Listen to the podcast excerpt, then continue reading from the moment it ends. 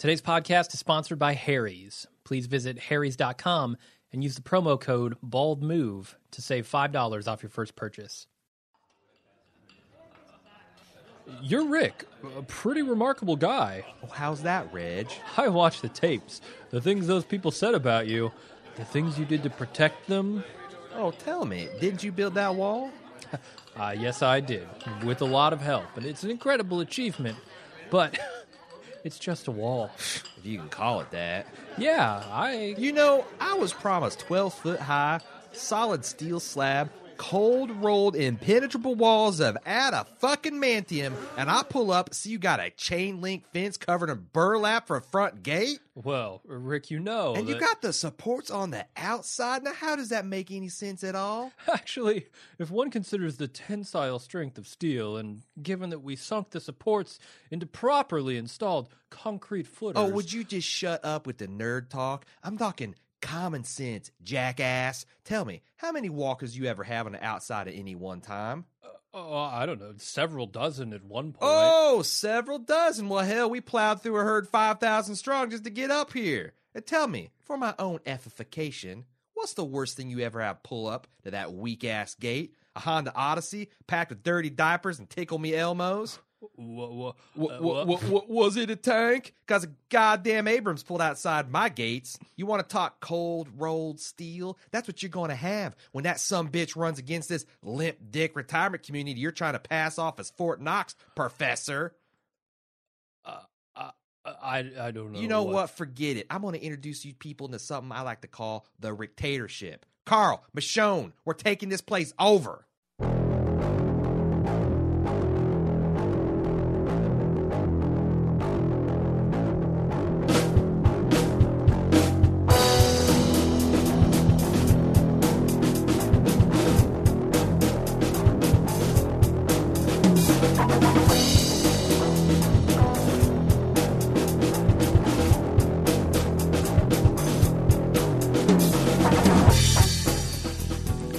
Watching Dead, the officially unofficial podcast for The Walking Dead on AMC. I'm Jim. And I'm Aaron. And we are talking about season 5, episode 13, titled Forget. Indeed. Uh, what do you think of this episode Uh, the- another good one. after a second viewing? Another, good, one. I Okay. feel like they've hit a, a home run here with Alexandria uh, as a setting. All right, I, I liked it. Uh, second viewing, it, there were some things that annoyed me. Um, Well, I think there's always going to be things that annoy me, uh, which of Okay, course, being this podcast, we'll, we'll talk about it. But uh, no, I uh, I was enjoying it the second time through. Um, Okay, I, I did too. Um, and there are a lot of good scenes in here, and overall thematically, I kind of like what they're doing. But some of the themes they're rehashing again and again uh, are starting to wear thin on me. And sure, we'll- no, we'll Jesse's about that stuff. Jesse's whole party scene. Yeah. Uh, was Yeah. stupid, and I'm I could go my whole life without hearing about how the world is and how people are changed, and and, and and what kind of person you need to be to survive in it. Like Abraham's speech to Michonne, kind of Yeah. is just I mean that that it's funny, but Yes. Ugh, At least it was entertaining, but yeah. we know you can't be the farmer. We know you can't be Shane. You got to Yeah. be a synthesis. I get it. I get it. They've been saying this for seasons now. Right. I don't like to be hit over the head again with it every single episode. Well, wear a like helmet. I don't think it's going their way. I apparently not. Yeah. Uh, so who made this episode? uh, this episode is directed by David Boyd, who ha- was kicking around as a cinematographer for a lot of stuff before he became a director for television. Uh, and he's been doing it just a ton of stuff. He's directed five episodes of Walking Dead over the past four seasons. Uh, he's also all up in the new 12 Monkeys for sci fi. He did Constantine for NBC. He's doing Sleepy Hollow, uh, The Night Shift, filmed in the ABQ, uh, a couple episodes of Revolution, Friday Night Lights. He did six episodes. So quite an accomplished uh, small screen director. And Corey Yeah. Reed, who has two writing credits for The Walking Dead, a few for Da Vinci's Demons, and a few for Medium. Uh, Okay. So a little bit shakier there, but honestly, I thought uh, did a did, did a great job. Yeah, did did a pretty good job. There, like I Yeah, think the pretty good scene job. the scene with Jesse, like a lot of the dialogue just felt a little too cute, maybe for its own good. Like that stuff with Michonne, where she's like, No, it was Apocalypse Uh, Paint by Numbers. you know, Rick saying, uh, "Do we need to be the people for now or then?" And she's like, "Then is now," and like I thought that was a little too cute. Uh huh. Uh, but yeah, overall not bad. Okay. Not bad. I liked it. Uh, okay, let's get into the recap. Yeah, Yeah, let's do it. We start off with Sasha laying awake, looking at pictures of people in the house. I can't tell if these are people who either were in the town or currently are in the town, or if they're stock photos. Um, so I don't think it really matters except Mhm. for the you know obviously if this were people in the town and she got caught shooting them that would be yeah, yeah, that'd be some crazy times but sure. um either way I mean I wasn't sure I mean she's clearly suffering from post traumatic stress dis- Yeah. uh, syndrome Yeah, she she takes him out to the woods. She shoots him, and she's looking around really weird. and she's hearing zombies uh she's saying come get me which I'm not exactly sure yeah, there's something not right about her. Uh, she is slowly losing her mind, being in this new uh, town. they're doing a good job of setting her up as you know just overwhelmed at the, the every interaction she has with these people talking about their fucking cell phones and their boar's leg shanks and they're getting up Uh-huh. early for favorite coffee. meals and all that shit. Yeah, yeah like you know to a person like sasha someone saying that they're freaking out they might freak out because a cell phone would ring is just so inane and i like Yeah. the fact that they used the, her shooting the stock images of these people or alexander people whatever it may be uh offset with the genuine moments she had with people like you know um i know and that happens uh, a lot more in the freak out she has at the party but uh do, you, do you find anything interesting with her and Daryl's arc arcs kind of crossing paths here? hmm. With Daryl maybe coming back to civilization a little bit, and Sasha being unable to. Yeah, Daryl. Um, I'm kind of wide open with what I think they were doing with Daryl.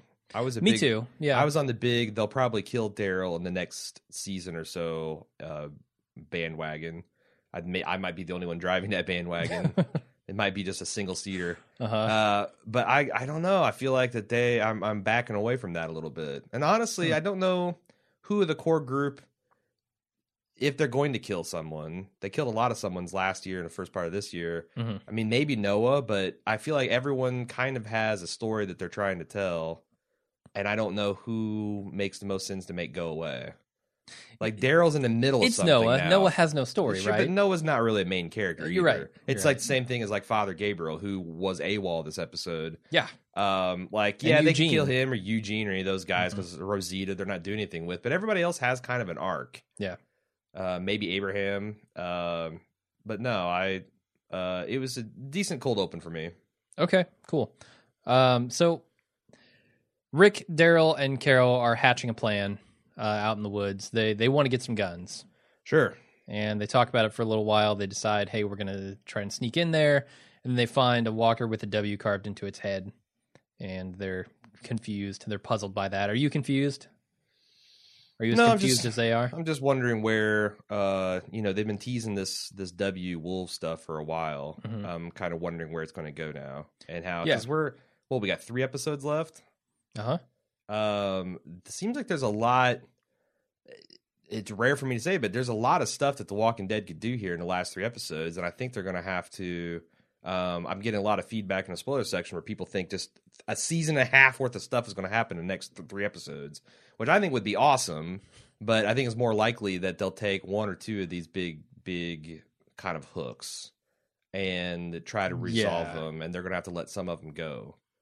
I, yeah, I I don't see them pushing very far into what I think is coming up by the end of this season. Like I'm thinking that if we do see the wolves, it'll be like in the last episode, and it'll be a big watershed moment for the group because this group is kind of patronizing to Rick. You know, you can tell that they're not really taking him serious when he said people are the biggest threat now. Mm-hmm. Um, and I feel like that they'll have to have a moment where that turns out to be prophetic to to move this whole dynamic forward, or else it's just going to yeah, be yeah.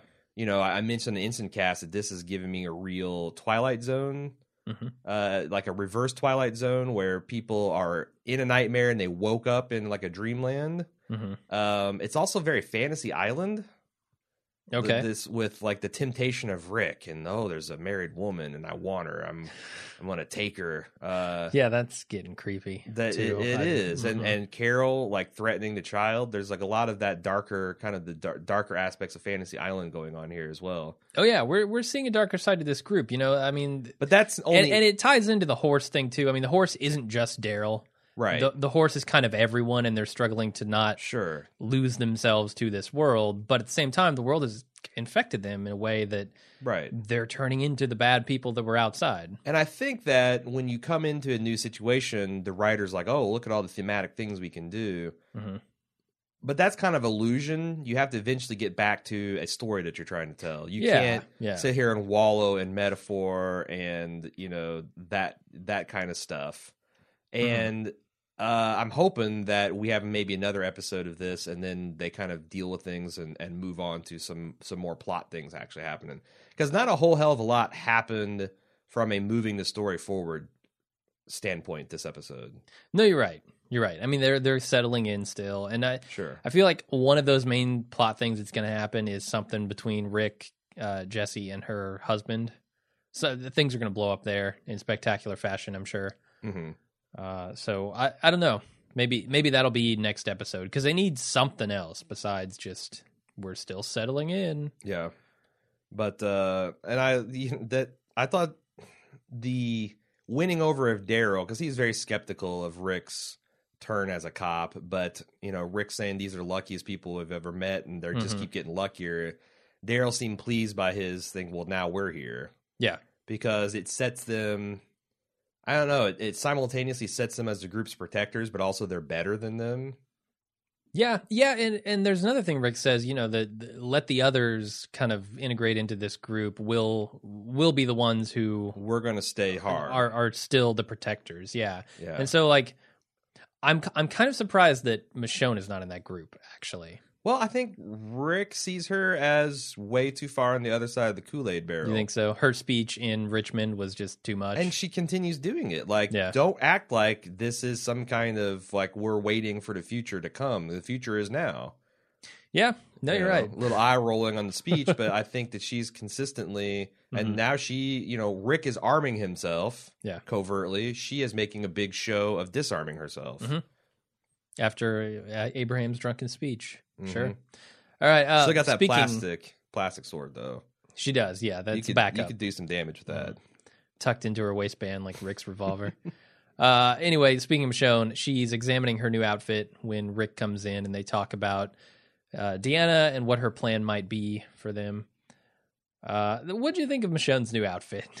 Her constable gear. I felt like, first of all, uh, you know, again, I conspicuously avoided re- rereading the storyline in the comics, Okay. uh, which is incidentally about the halfway point. Like we have reached about fifty percent through of the comic book material at this point, Hmm. which I All think right. a lot of people are freaking out because, in my mind, I thought we were kind of. You know, three quarters of the way through, but Mhm. when you actually look at the, the the numbers of the issues and all that stuff, we're only about halfway through. Hmm. Um, and I, I kind of feel like maybe they were playing some homage to this part in the comics too. Um, because a lot of her, you know, Rick and the deputy thing or the constable thing is kind of right on the comics. And Okay. I, I think that the whole braid, like, like she's laced up the back and cut out so it fits her better instead of being designed for like a mate. You know, I, I think Yeah. that was that might be an homage to what she did in the comics. Okay. And it I- makes I don't know anything about that. It makes sense. Yeah, wanna she, look- you wanna look She good. just looks so weird in that man. Like Yeah. I we we've seen her in this like leather vests and Right. uh big boots, and it's just been Is, weird do you to think see that her th- in this is some a little bit of echo of Slabtown? Like, How so? uh, well, or like in an, it's kind of like another Fantasy Island inversion where Slabtown were former cops that were dressed as cops, but they're really thugs. Okay. And now we've got one former cop and one former, I guess, housewife slash whatever she was, uh, dressed as police officers, but they're actually embodying the whole serve and protect ethos. Hmm. Yeah, or at least, or, or maybe go further with that, where Michonne, who was not the former police officer, is fully embracing that. Rick, who was a former police officer, is kind of shaning it up in this episode. yeah, a little bit. Uh, that scene at the end is is intense. Okay. Uh, let's move on. Daryl spots Aaron in the woods, and he joins him on uh, his hunt or whatever he's doing. You know, I I'm not certain what Daryl is doing out there. Hunting for Aaron food, is. probably possums. Aaron- I know, but he doesn't say it, and I don't know what he means. A lot of people made definitive statements about others' uh, motivations and and uh, what's actually going on, and didn't decide to share that with us as a viewer. Yeah, I guess I'm left to imagine that what Aaron thinks or knows he's doing is he's just out here dicking around because he doesn't want to stay within the walls. hmm. Like he has no. I thought he was hunting possums. Sure, the most dangerous game. But I, yeah, I mean, he's just kind of dicking around because he doesn't want to be behind him cold roll bars. I guess so. All right, uh, we go back to Deanna. She has big dreams for the future of Alexandria, which she's telling to Rick and uh, Michonne and Maggie. But by the way, the way to tell a walker from a human being is walkers are absolutely silent until the camera gets on them, and then they're Yes. noisy as hell. Whereas humans actually make noises and snap twigs and, and disturb things. So Yeah. that's how you tell the difference. Uh, good, good on them for the very next episode pointing out the flaws in that wall. Right? sure. Like we we give them shit, but I I'm that's fine. They they did the right thing here. You know, obviously they didn't go back and reshoot this between weeks. Right. So it's something that they had planned, and they were probably in the writers' room going, "Oh, wait until they get a load of this. yeah, maybe They're gonna freak out about this wall, and we're gonna flip it on them." right. Uh, n- not us specifically, obviously, but the community at large. Uh, fine with me, honestly. Uh, if if they have that kind of level of self awareness, I think that speaks well for the direction of the show. Yeah, no, that that was good. Like I'm- if they can anticipate stupid shit and you know avoid or somehow lampshade to make it even more clever, then Mm-hmm. I'm all for that. Yep, me too. And we get to see some solar panels here, which was Yeah. nice, nice to see how they're getting their power for all those cell phones that they're carrying around. Uh, Rick takes the his his guys outside, details some of the uh, modifications they need, and Sasha comes up says, "Hey, I want to be the clock tower lookout." Deanna wisely says, "No, no, you're going nowhere near that clock tower for today." Uh, I'm putting Spencer up there, which I guess is her other kid. I remember we when meet a later. man when a man climbed the clock tower. I do too. Didn't end He- well. No, he got shocked to death, I think, or nearly to death. Uh, anyway, so she says uh, she'll consider making her the primary lookout later on, but she wants everybody in return to come to her party. She's blackmailing people into going to her party. Sure. Uh, when when they get there, it's going to be sprung as a surprise five hundred dollar plate. Reelect Deanna Yeah. as supreme Yeah. overlord of the community dinner. God damn it's, it! it's a banquet. Uh, what, do you think about her uh, involving Maggie in the pseudo government that's forming? Is that I I don't have a problem with it. but is that is that kind of like what Rick's thesis was that she's trying to co-opt them? Well, I clearly, Yeah. clearly, I mean that's what they're doing, right? But why co-opting them into the police force, into but- the government, into But all why sorts of work. Maggie? Like I never seen anything in Maggie that made me think, you know what? She needs to lead a community. Of the people not Like Daryl as a Daryl as a field scout, total sense. Sure. Rick as a constable, that makes a lot of sense. Glenn going out on uh, raids and, and and search and find missions. Yeah, he's qual he's qualified for that. maybe the writers just needed someone, and I don't see anyone else in this group who's qualified. Okay, so just Maggie. Yeah, Well, Maggie needs something to do. Let's give her something to do. Yeah, I don't know Okay. what Glenn's doing nowadays, but He's well. I mean, uh, presumably he's going to be the new strike leader. That would be if they were smart. well, yeah, Get rid of uh, Aiden wouldn't like that much. Yeah, Aiden, members only guy. Yeah, I don't know. We'll see. Uh, Rick strolls up, and Carol joins him, and he explains that she uh, has to be the one to get the guns because Daryl's busy. Daryl's being watched. He's busy. You got to go get him. Yep. and she seems to like that. You know, the thing the thing she likes about living here is that she gets to be invisible again. Sure. Uh, and see which- it as a as an actual talent rather than a, a setback. yeah, definitely. We go back to Daryl and Aaron, who spot a horse in a field. They, they is named Buttons. Aaron's been trying to catch him for months. Months he's been trying to catch him. Daryl moves in with a rope, and he almost catches him on the first try, but Walker's coming out of the trees and spook him, and he runs off. Hmm and then they kill the walkers. Really hit us over the head with the Daryl as horse Oh metaphor. my god! Yeah, they did. Did you know the longer they're out there, the more they become what they really are? Is that right? Yeah. Oh, I'm glad they said that because I hadn't got the the metaphor that they were. Daryl's an unwashed backwoods hippie, apparently, because that's what he's become, and he still is. Yeah, no, he definitely is. Uh, he didn't take a shower this episode, did he? No, he still got the same grime marks and the same suet and blood and everything on his. Yeah, he's Yeah. gotten nowhere closer to a bar of soap. All right. Um, and, and, you know that's not the only line that they give us that says, "Hey, this is Daryl as the horse." He he Mhm. also says, "You used to be somebody's, now you're just yours." Right. Uh, I don't know. Daryl Also, used to be thought- basically owned by Merle. Yeah, Now- and also just why him. we're calling out all the themes. I thought it was interesting that they have the zombies going to town on the horse guts, uh, and not here, but later. not yeah. here, but later. But we also have Daryl going to town on the spaghetti. Like I thought that was no seriously. You're right. No, you're absolutely right. I hadn't thought about it, but But that's a little muddying Yeah. of the metaphor, though, right? Because he is the horse, but he's also the thing that could destroy the horse. yeah, I, I feel like we have an email. I don't know if you're if you're including this in the feedback section, but I thought there was an email that talked a little bit about this. Probably. Yeah, it was brutal. I probably only was able to use about one third of the actual feedback we got this week. Wow. All right. Uh, I do like how the walker gets his tongue caught on a tree and just rips it out. that was pretty amazing. Uh, Zombie anyway, kill of the week by the tree. uh, no, the it doesn't kill it. That's for sure. Is this is this where uh, they use a cow skull to destroy to kill a walker? I thought that was uh, my zombie kill of the week. I think that's later as well. Or is it a ram? It, it looked like a ram to me, uh, a ram or a, Oh yeah, yeah, because the horse runs off and comes into the the the, the Ba Ram U kill happens at the uh, and Aaron gets the tripped. enclosure. and- yeah, yeah, yeah. Uh, anyway, Carol goes to the gun room to get chocolate and unlatch the window, and there are a couple of goons in there who are picking up guns for some kind of patrol. Goons. Yeah, they're goons. Goons they are. Look at those guys. They're goons. they're as goony as they come, man. Hey, his his guy his guy name his name is Tobin, All right, well, Tobin's a goon. and he's he's got eyes on on the Carol. I th- yeah, he does. He Mhm. does. He's trying to swoop in there. You know, if you ever need uh, any gun training, let me know. His eyes perked up when she's talking substituting applesauce for eggs. Like this girl's freaky. Yep. uh, then we go back to Aaron and Daryl, and here is the scene where they're stalking buttons through the field. And uh, Aaron tells Daryl they have a lot in common. Wait, no, this isn't the scene. Sorry, this, they're they're in the woods here.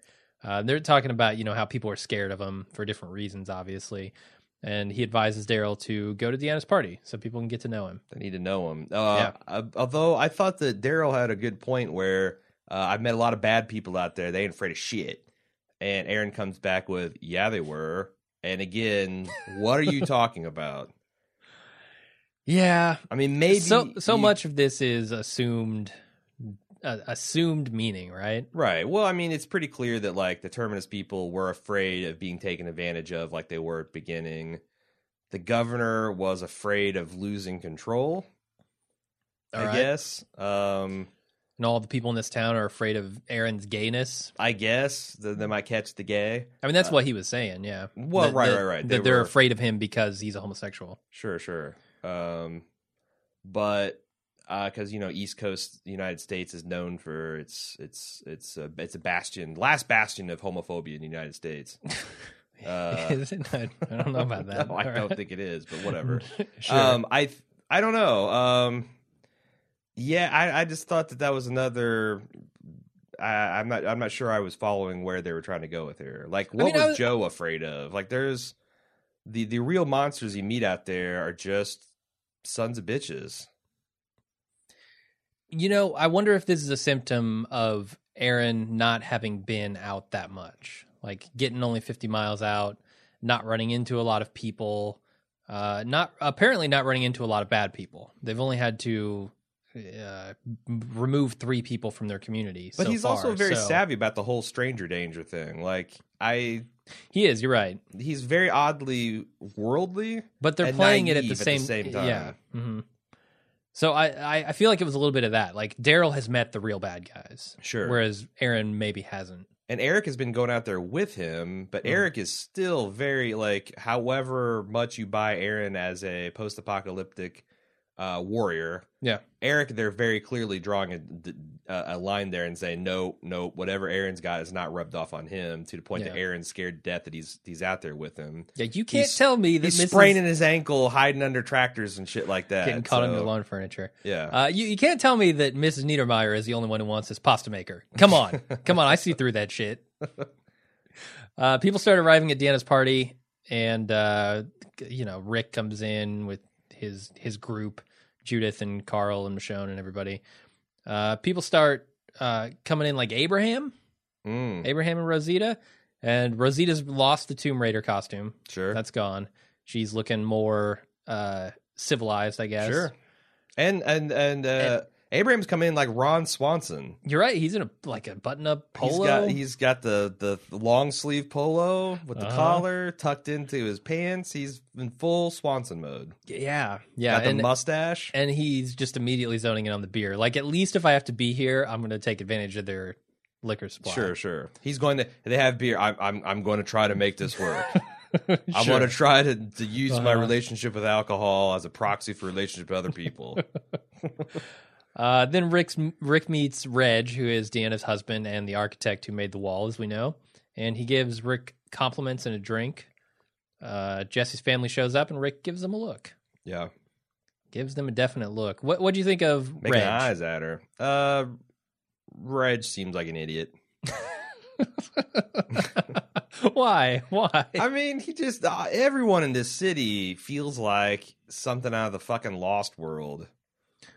They're yeah, they're a little uneducated about the outside world. Yeah, it's like To Ro- say when least. Robin Williams came back from being in, stuck in Jumanji for thirty years. Mhm. He's that guy, and everybody everybody else is the town that doesn't understand that there's a magical board game that can kill you. You know, Yeah, yeah, yeah. like he's he's coming back with the bushy. Be- I that's that's yeah. I think Reg is an idiot. I think most of these people are an idiot. Deanna's smart, Yeah. but she's an idiot. Yeah, they're well, they're not idiots. They're just ignorant of the real going. But on. she's also not taking like one thing I noticed on the second time through is she when when Rick says you just fake got people up in you just prop a gun up there to make it seem like you got up there this is madness and and as a way to soothe him and also not put Sasha up there she says I'll put my other son who we're about to meet what is his name Spencer. Spencer Yeah. I'll put Spencer up in that tower Mhm. Spencer's not in the tower Spencer is At greeting is, is is the doorman for the party so who is in the tower? Eugene? no one's in the Gabriel? fucking tower. I'm saying that Deanna's blowing off. She brought Rick in here to be the survivor, to be the consultant, and then Uh. now it's like, well, you don't know the Alexander way. Before we do, before we do anything with clock towers, it's, it's cocktails first, cocktail mixers, and it just, you know, that will bite them in the ass, right?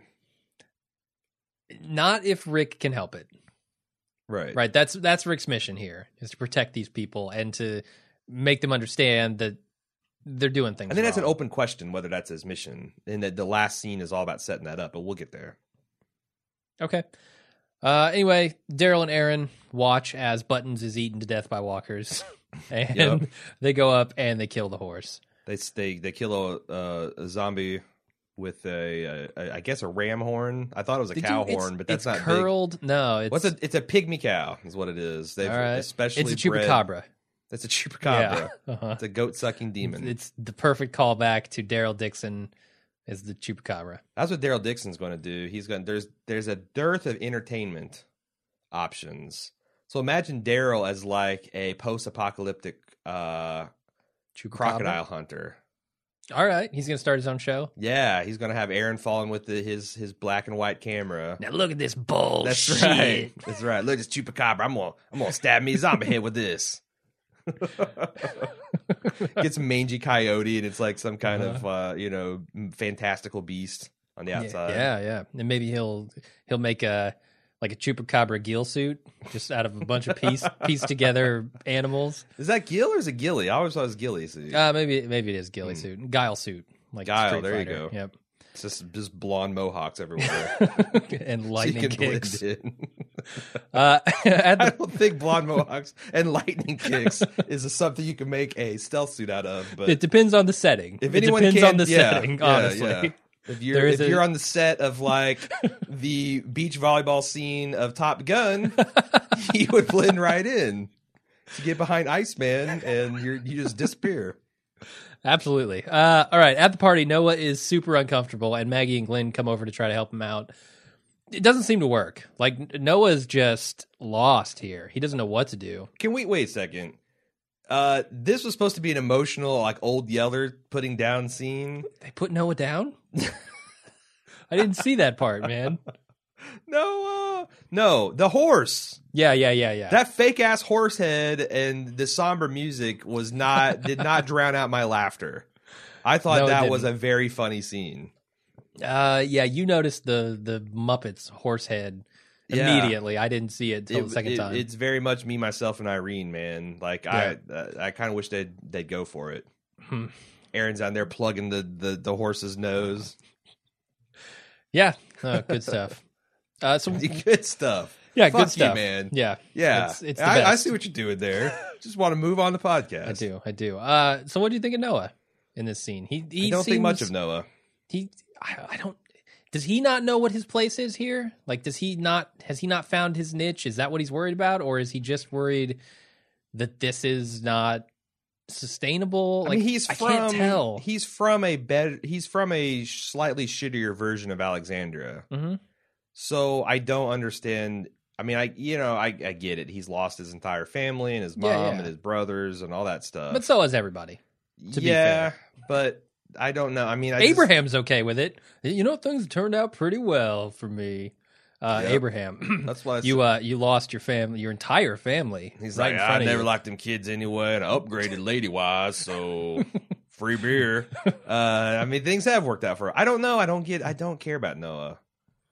okay that's fair no noah doesn't have anything to do right Like I care less about Noah than I do about uh, the the Reverend uh, gabriel Father Gabriel, and that's I don't care much about Father Gabriel. Neither does the show, apparently, Yeah, because he's been lost to time now. I mean, I feel like that they're shaping up Noah to be the sacrificial lamb at some point. Yeah. and because why he's troubled in the same way that like Daryl and Sasha are, but he's much more expendable.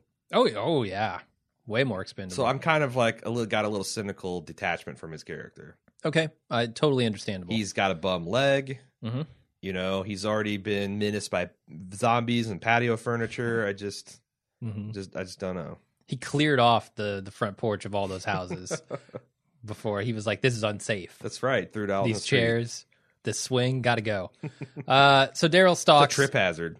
Daryl stalks in the shadows outside the party, uh, and then on his way home, Aaron stops him and invites him in for spaghetti.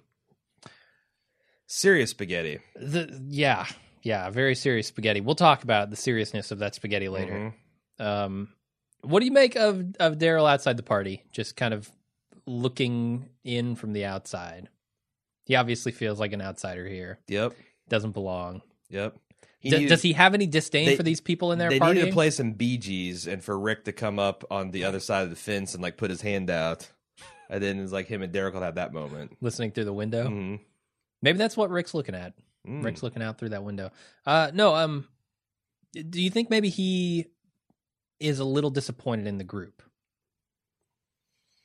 with them in there partying and drinking and pretending like everything's don't normal? know because they're doing what Rick told them to do.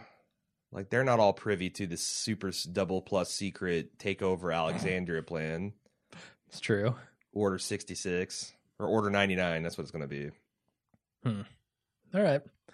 Let's move on. Rick meets Jesse's husband, who is a doctor, and he Mm. offers to take a look at Rick. And uh, then he gets him a drink or a refill. We call him Dr. Trump, even though he doesn't really look in good light. He doesn't look at all like Donald No. Trump. Uh, he's still kind of an asshole, so he's Dr. Trump for me. All right. Uh, while he's gone, Clearly, he's not long for the world either. doesn't seem like it. No. Um, I don't know what's going to happen between Rick and him, but something. It's not nothing. That's for sure. He seems incredibly nice, but the writers want to make sure we know he's not too nice because of his way over the top, pissy reaction to. Oh no, this is a this is a veneer. That niceness Ah, is complete bullshit for party people. okay, Because when he interacts with Jesse, it's completely opposite. okay, but not even in private. It's like, Yeah. you know, he's like super nice guy, and oh yeah, I don't even remember the the the drunken tirade I launched at you last night, Rick. I'm gonna go get refills. Shut the fuck up. Yeah, You know, it's like okay, all right. it's harsh. So he he takes off, and then Jesse introduces Rick to the pretty amazing view, in her words, of his family eating and drinking. Carl playing kings with the kids. Yep, He's yep. gonna have to take his pants off and run around the house three times. I don't think that's how Kings works, but or at least I've never played that version of it. you never uh, what? Of Kings, What? Kings is a drinking game, man. Yes, and that's Yeah. what happens in drinking games. Oh, Pants so get you're taken saying off and you run right. around. Yeah, regardless of the rules of the game. it's an drinking game. elaborate truth or dare game, and you know it's an excuse for people to take off their clothes and and. uh I don't know if you know what Kings is, based on what you're I don't saying know how now you play Kings and what our conversation was earlier. Uh, Honestly, there are a lot of different ways to play Kings. Anyway, um, so yeah, Carl. the know, best he- way to play it involves pants off, running around the house in circles. okay, that's not arguable. Okay. Uh, he he he agrees with Jesse. You know, this is a pretty amazing view, and he sees Carl uh, hanging out with new friends. And Jesse's son comes up and stamps his hand with an A. Mm. I didn't like I didn't like most of this scene. Sure. It's rehashing old themes. It's Jesse monologuing about something that makes no sense. I, I honestly, I've watched that scene three times, and I started, I started like my eyes crossing halfway through every time. That's the problem. Like I bet I bet that monologue makes sense sure. if you can get through it, but you can't. Yeah. You can't. I've seen it twice now. Every time halfway through, I'm like, nope, done with this conversation. Like Rick should be like, like just put his hands on her lips and be like, "Shh, do you have a kid that can stamp my hand now?" I've I've heard better versions of the script from much better actors and actresses. yeah. We just skip forward to I get the stamp. All right. Uh, stamp A. Boxcar A. A for Yeah. Alexandria. Scarlet letter. Scarlet letter A. All Rick's gonna bone Jesse. all of the above, but it's very confusing because, like I said in the instant cast, there's a very specific history with the letter A in the show. Do you think so? It's possible that the writers have all forgotten about Boxcar A. No, that was less than a full season ago. I'm ago. just saying. I'm just saying. Um, but I think that the I don't know. I wish they did. I I I, I like it when they show and not tell, but I kind of wish they talked about like why does kids run around stamping people's hands? Well, it, it- Jesse says you belong to the community now. You're part Okay. of. You're one of us. But so does that the kid's job? He goes and still. What happens when the hands the the stamps wash off? Is every he, checks. He's at the gates. He's checking That's every day. disturbing. hmm Hmm, I don't like that. Time for another stamp, Rick. Yeah, your stamp wore off on the outside. You can't get back in. uh, I don't know. I, I I like the Scarlet letter, and also Yeah. the callback to the boxcar A Yeah. more than I do the A for Alexander. That's the sub. That's the text. Yeah. Subtext is Rick wanting to bone Jesse Mhm. and him becoming a community member for Alexandria, and also um like in the end when he draw goes to draw his super secret gun. Mhm. Uh, to I guess because he's planning on murdering Doctor Trump, In broad daylight in the middle of the town. Yeah, draws it with the A hand. you're right. I don't know what it means, but it means something. I'm pretending to be Aaron. I'm just going to say something that Ah, doesn't yeah. really make sense, but then we're going to fade the scene and Yeah. and we're going to pretend like it made sense. All right. Sasha shows up at the party and just basically pisses in the punch bowl. Uh, not not yet, not yet. She's civilized when she meets Spencer. Ah, and first appearance of Mrs. Neudermeyer in her goddamn pasta machine. she really wants this pasta maker. yeah. How much pasta is she eating? I don't know. And like I said, like they I've never uh, fuck it. I'm not I'm I'm not going to care about this. This is a joke scene that they made for laughs and I don't care. Okay, well, the it, Neudermeyer it pasta goes. machine could go fuck herself. And if it, this community was worth its salt, they would have told her, "Go out, Yeah. Hey, here's an assault one's rifle. you." There's the front gate. Go fucking find your pasta maker. We're trying to live out here. God damn! Like that's one thing that bugged me at this episode is is I don't care how lucky these people are. It's Lori with the pregnancy test, right? It's worse than that. It's like Lori had never even gone through the fall of man. Like I, these ah, the shit that they're talking about is ah, uh, yeah. That's I- the point, though. That is the point. These people don't know what's out there, really. Yes, They've never been challenged by this world. Which is interesting when our group comes in, but it's the one unintended or perhaps intended uh, consequence is I don't feel anything for these people. Hmm. Okay. Like they're in all of them, all of them except possibly Deanna. Uh, Yep. Has so far fallen into this too stupid to live category, Yeah, I'm I'm with you. I I like Deanna as a character, and I think there's more up her sleeve than and, we and it's know. like I don't like I'm so I'm marathoning season two of Downton Abbey because uh, my girlfriend's been addicted to it because I watched the last two seasons with her and now it's over and we're going back and we're watching because that's what you do as couples. Okay. All right, you make Sure. that you, you you rewatch Downton Abbey.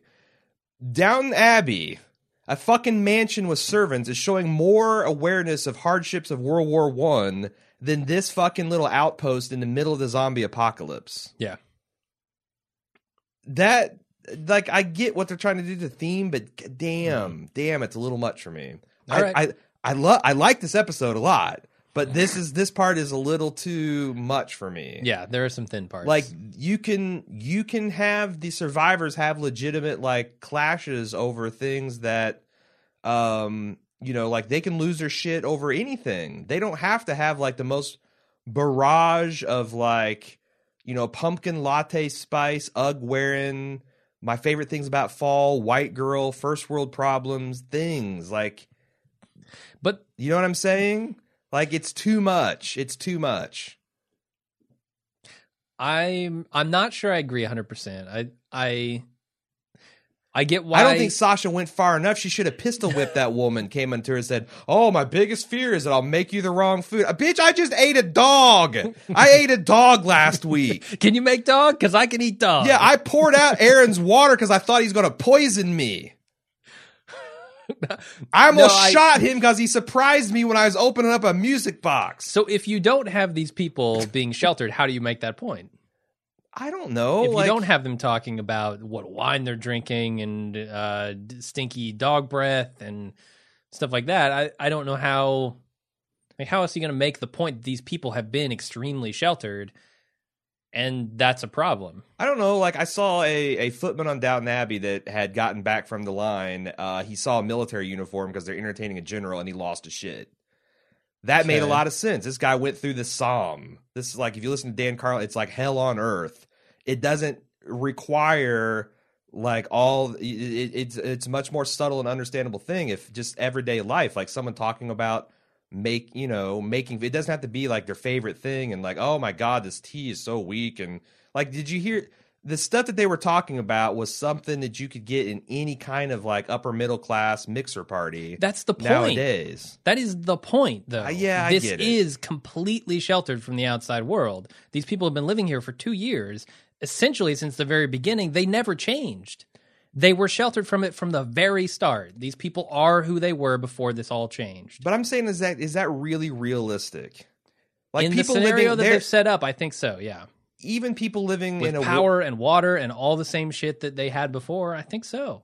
I don't know. Like I feel like that even like in in in Britain and the United States and during world wars, just a simple rationing and like people being at war and being aware of people that, that you knew died Yeah. kind of casts a pall on stuff without even having to try. And I felt like they were trying too hard. You're right. I don't want to You're right. belabor this The- because this is a very. I just wanted to kind of go on an amusing rant, and this is Uh-huh. becoming more of like a a thing that I wanted to be. All right. Because you put me in a corner, god damn it! You don't put baby in a bot. You don't put baby in a corner. Don't put buttons in the corner. I will fight out of that corner every single time. I'm not. I'm not in some black horse that's going to be chained to some paddock and ripped Slurped apart up by like so much spaghetti. Damn straight. I want to fight. I want to fight on this ground. Speaking of so much spaghetti, Daryl finishes up his spaghetti, and Eric asks him to keep an eye out for the pasta maker. Aaron's like, hmm, no, no, wrong move, wrong move. I haven't, I haven't told him yet. Right. Uh, so then Aaron takes him out to the garage and shows him a bike that he can fix up, which makes Daryl's day. I. The biggest bullshit I want to call this whole episode is this serious spaghetti. That is some weak ass spaghetti. Y- yes, That's spaghetti and tomato sauce. which is the weakest of the pastas. Yeah, Yeah. you got the weakest of the pastas, the weakest of the sauces. Yeah. marinara sauce is a pretty weak sauce. Yeah. You combine those two, you don't, don't have mar- serious I think spaghetti. it's tomato like sauce. it's just mushed up tomatoes. Yeah, it, no, it's just like you get a can of tomato sauce Mm-hmm. and you pour it over spaghetti, and that's the meal. There's no meatballs, there's no mushrooms, there's no peppers, there's no, No, nothing herbs, in no spices. no, my grandma made spaghetti like that. I did not call it serious spaghetti. I called it the bullshit grandma's going to make, and we're going to eat because we're polite, and also she's got a cool swimming pool and she Uh-huh. loves us. you know, You're right. It's not serious spaghetti. It's nowhere near it. Uh, it's better than dog. Don't get me wrong. it's not a serious bike either. Like this Mm. bike is not running. So Daryl's got to not only fix his bike, but now he's got to be a recruiter too. When is he get time have time to fix that bike? I don't know. He's going to need it because you got to have a bike to recruit. Ah, yeah, that seems weird. Can't do it in the Winnebago. No, it's not loud enough. uh, so the one thing that that Aaron says here that I think is right on is that Daryl knows the difference betw- between a good person and a bad person. I think from the start he has kind of known that. Okay. All right, just yeah, This yes. is just this is an episode about blatant betrayals of podcasts. It's like podcasters leaving each other out to dry, partners turning on each disagreements, other. leaving me hanging. Yeah, just no, fuck yeah, your your point, sure, whatever, man, go with it. Let's see what you come up. No, um, I don't, I I don't know because there's a lot of like kind of too cute things. Like Aaron happened to shack up in a uh, garage that had a motorcycle, and he happened to be collecting motorcycle parts. do you think that's by chance, a- or do you think he he knew he, Daryl has been watching? He's been watching them for a while, and he said, No, "Okay, guys, that. no, we're I'm bringing these people back now. Move all these motorcycle parts into my garage." no, nah, I don't buy No. that. Okay, I I don't either. I'm just spitballing here. No, it's just something they invented for his backstory because it's a good angle for him. But, but that's Yeah. the thing, like It's the way into kind Daryl's of heart. lazy because the, a more interesting story is that these two that have nothing in common. You know, um, I'm just going to assume that Aaron and Eric come from Oh, fairly fairly well-to-do families, and you know he had his mother that, but but they also have kind of like you know his mother was trying to turn him on gay by force feeding him applesauce, and Daryl's brother was putting cigarettes out on him. But whatever, you know, they had some family issues, and they've also been like on the outside looking in because of their outsider situation, and they can bond over that. They don't need like motorcycles. No, I don't think they needed it. Um, I'm I'm not sure. Carol has been trying for seasons now to get into into Daryl's heart, right? Okay, To open Daryl up. sure. Successful on a platonic level, not romantic. fairly successfully. She, I mean, he's still not showing her everything. Obviously, imagine how long it would take Aaron to get into that position without something like a bike, Mm. some some physical manifestation of their bond. Okay. I I feel like it was it was fairly necessary for that to happen to to expedite the process. Otherwise, you're looking at another three seasons of Daryl. Why are you so angry? That's not Because no one's ever asked me to put together a motorcycle before. I've been waiting. I know there's motorcycles out there. And the other thing he asks is, uh, "Hey, you want to be the scout, a recruiter?" Right. Because Eric is too weak, apparently. He's Sure. breaking his ankles on nothing. He's got bird bones. He does. uh, then we get a great scene of Abraham and Michonne. Uh, he goes out to the deck to drunkenly talk to Michonne about her steel. Uh, both the tiny steel she has in her hand and the steel she's going to keep on her back. Like the monkey, it is. Yeah, less like a monkey and more like a safety safeguard. See, you I like this as a lampooning of the Jesse speech. It's just like, you know, it doesn't really make sense and hold together and profound, but Abraham is so proud that he got through it. And he like as soon as he gets the last word, it's like, I'm just gonna admire. that was a good. I'm gonna admire the verbal tapestry I just wove. Yeah, Uh, and and then Michonne brings it crashing down. Yeah. How much have you been drinking anyway? and then, you know, again, we've already talked about this, but the mm-hmm. things worked out pretty damn well for me. Did they? No, no, Did they? You watched a woman and presumably your children get well, you didn't watch it, but you saw the evidence of them being ripped apart by zombies because Mm-hmm. you scared the shit out of them beating men to death with your, you know. you followed a lunatic across the country for no damn reason. Yeah. Yeah. I don't think they worked out that well. I well. get it, Rosita's hot, but I don't know that you can say that with a straight face. but he does it. He does it with the help of a you know a, a 24 pack of beer, a case of beer. Yep. Carol sneaks into the pantry, steals some chocolate and guns, and then Sam walks Why does she in. steal the chocolate just to be a dick? Like fuck your rationing, Olivia. I'm taking I'm taking the guns and the chocolate. That's a good question. Uh, She's she's embracing Rick's takes what take what's ours philosophy. I think she wants to make more cookies, Mm. but to what end, I don't know. Probably for Sam. keep this. Yeah, yeah. Keep Sam's mouth shut. I don't think Sam's ever going to eat a cookie again. No, Sam. Sam's never going to eat again. No, you you get a box of animal crackers, he just breaks in and crying. Yep. Uh, yeah. So Sam walks in. and She scares the shit out of him. I love this scene. I thought it was great too. I I can't believe they went for it in the way they did, but it Uh, worked. You have, I mean, this is like a no half measures situation. Yep. The man trap would be proud. Oh yeah. And they went for it, both in acting. I thought the kid did a really good job of Uh-huh. like, no, it's great. yeah. Fantastic. Uh, next scene. Judith hands off. And and yeah, that's the other thing is like, when I was a kid, like adults, there was a class of adults that did this. Yeah. Yeah, you always had the crazy a- uh, uncle or Uh-huh. the old aunt, or like in Game of Thrones, it's old Nan. Like, oh, my sweet summer child, you know nothing about the way the real world works. Let me tell you about the murderers and the rapists and yeah. and all that stuff. And you were kind of like afraid, but you were also fascinated by it. You know, All right. um, and and I think this is like a lot of people talking about how like psychotic Carol's. I don't think Carol sees this as psychotic. I think Carol sees this as being real with the kid. Uh, I mean, she's directly threatening to tie him to a tree and leave him for the walkers. Right, but the, she's basically Carol has killed children close to her Uh huh. because she had to. Yeah. Like Carol is living in the new world order. Carol doesn't give a shit about your notions of childhood and innocence and thing. Like this is like there are You're right. consequences for your actions, Sam. And one of those consequences is me snatching you up and tying you to a tree and feeding you to walkers. like in in Carol's own mind, I don't think she sees this as crazy. You're right. In Carol's mind, she certainly doesn't. Are we supposed to see it as crazy? yeah. Oh, yeah.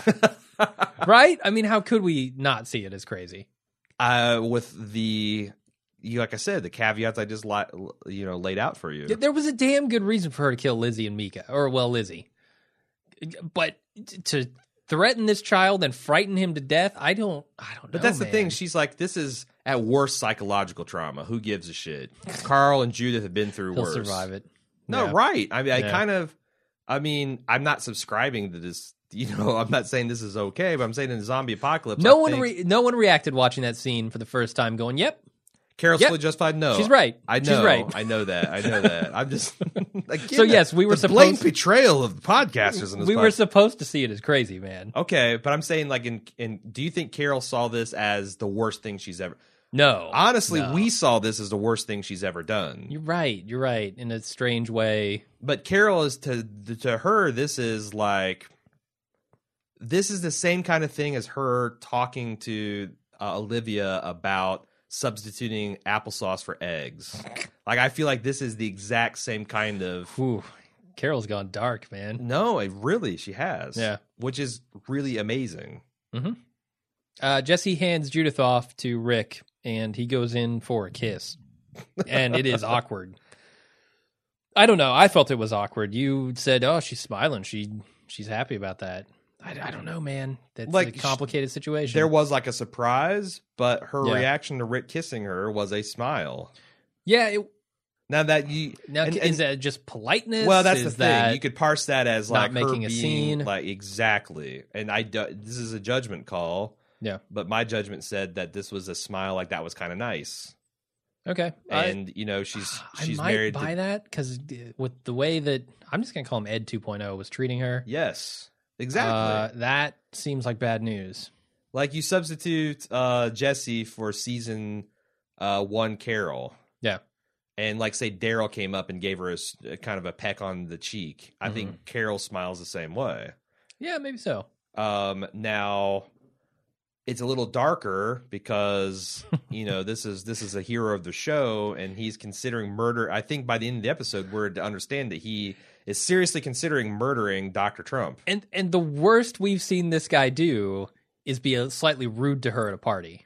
Right. It's not like we've seen her being beaten by this man, or yeah, like everyone has been rude to. maybe he's have they're having a bad day. We've seen it in multiple instances on this very podcast.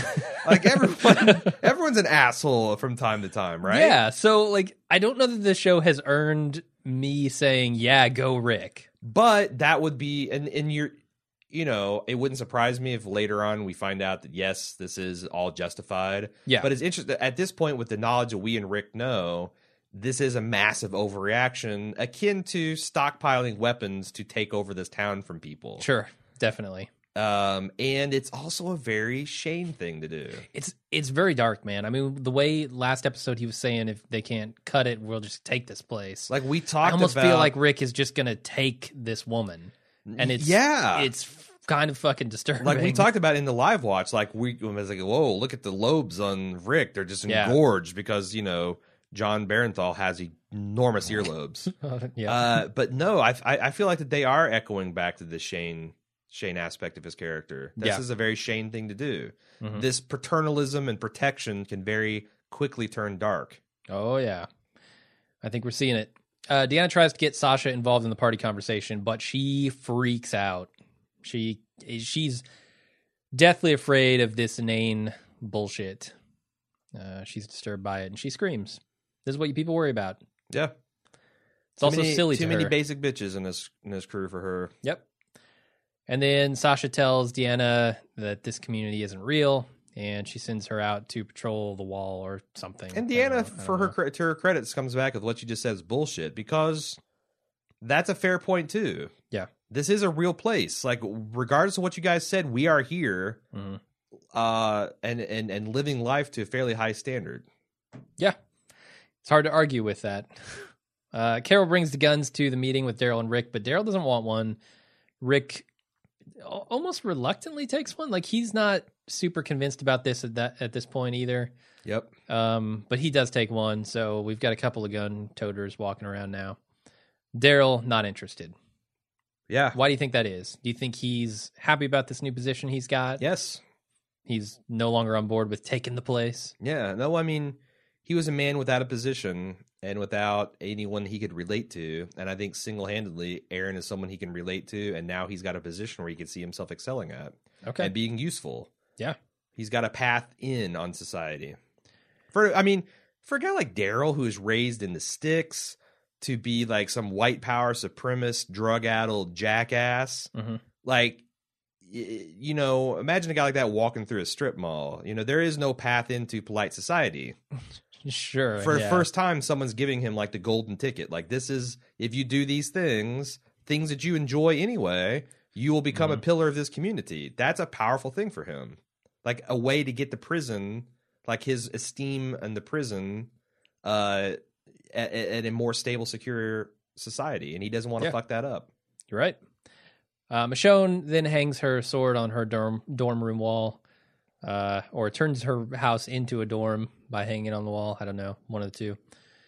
Uh, symbolic of her, you know, keeping this thing on her back, doing exactly what Abraham said. I think right making sure it's there when she needs it, but also not constantly relying on it. I think it's a terrible idea to hang a the bare metal steel of the sword on the the uh, nails.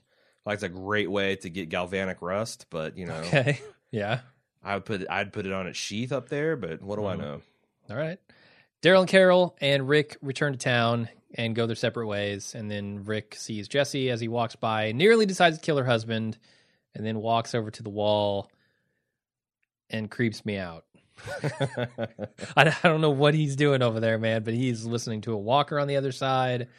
And this is I've, I've the said. I've said many times that the way that they use pop music on this show leaves me cold. A lot of the time, yeah. But I felt like this is the first time where they've come equal to like a Boardwalk Empire or a Breaking Bad, where this Bee Gees song was the just right amount of cognitive dissonance between the kind of um the outwardly cheerful nature of the music and upbeat nature of the music with the kind of Yep. melancholy lyrics with what the with the what the character is feeling Mhm. so it's like not too on the nose but also a perfect compliment i mean that's the highest praise i can get if you're approaching like you know breaking bad pop culture Mhm. music references so i got to give it up to them because i thought it was perfect Yeah, the show that I always think of when they do something like this is Lost because they did a lot of this stuff with the hatches and a lot of stuff with the others and uh, just kind of they used it more to the effect of throwing you out of your comfort zone. Like where where am I? sure Well, what's going on here? Um, but here, yeah, I like you know we we clearly know that things are not happy here. Uh, not all is right, but they're playing a pop song like it is. So And also, they saw that we find out that this gate is like a double gate. You've got like the solid steel bars, the cold rolled, the cold roll, bar- whatever, uh, the solid steel bars. But then they also have a chain link gate that slides into pa- place with the burlap covering that Uh-huh. screens from view. So it's like better than I thought. In fact, I got a com- I, I got a multiple emails from people that seem to be you know material scientists or architects saying that external supports would be superior Mhm. uh, the way that the tensile strength of steel and like you know if it's on the others the the fact that it resists that um, better than like the buckling tension that for Mhm. standing up against zombie hordes having the supports on the external side with proper concrete footings and all that stuff would be superior and actually be stronger Yeah. than a, a fence resisting it from the other side Mhm. and and and the If architect explains that. and and You if know. you if you also buy that they really see zombies as a primary threat and people as Yeah. a secondary threat, that makes a lot of sense. Mhm. So this is all my way of saying I'm sorry for talking shit about your set design, Gimple. Uh, Sure. I Sure. I think I think uh, as Rick says, it's it's suboptimal for keeping people out. Yes, I would just climb the bars for the dedicated supports. attackers and all that stuff. But Yeah. um, it fits in the theme of this uh, of this of this show and these people's experience. Yep, I agree.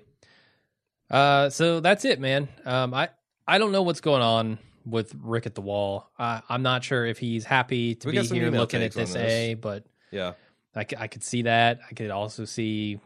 Uh, well, I'm gonna fucking take this place. I don't. I don't know. I don't know what's going through Rick's head at the end of this. I miss zombies. Maybe, yeah. so we have an ad this week, uh, and this is from a company that I really like. It's Harry's.com.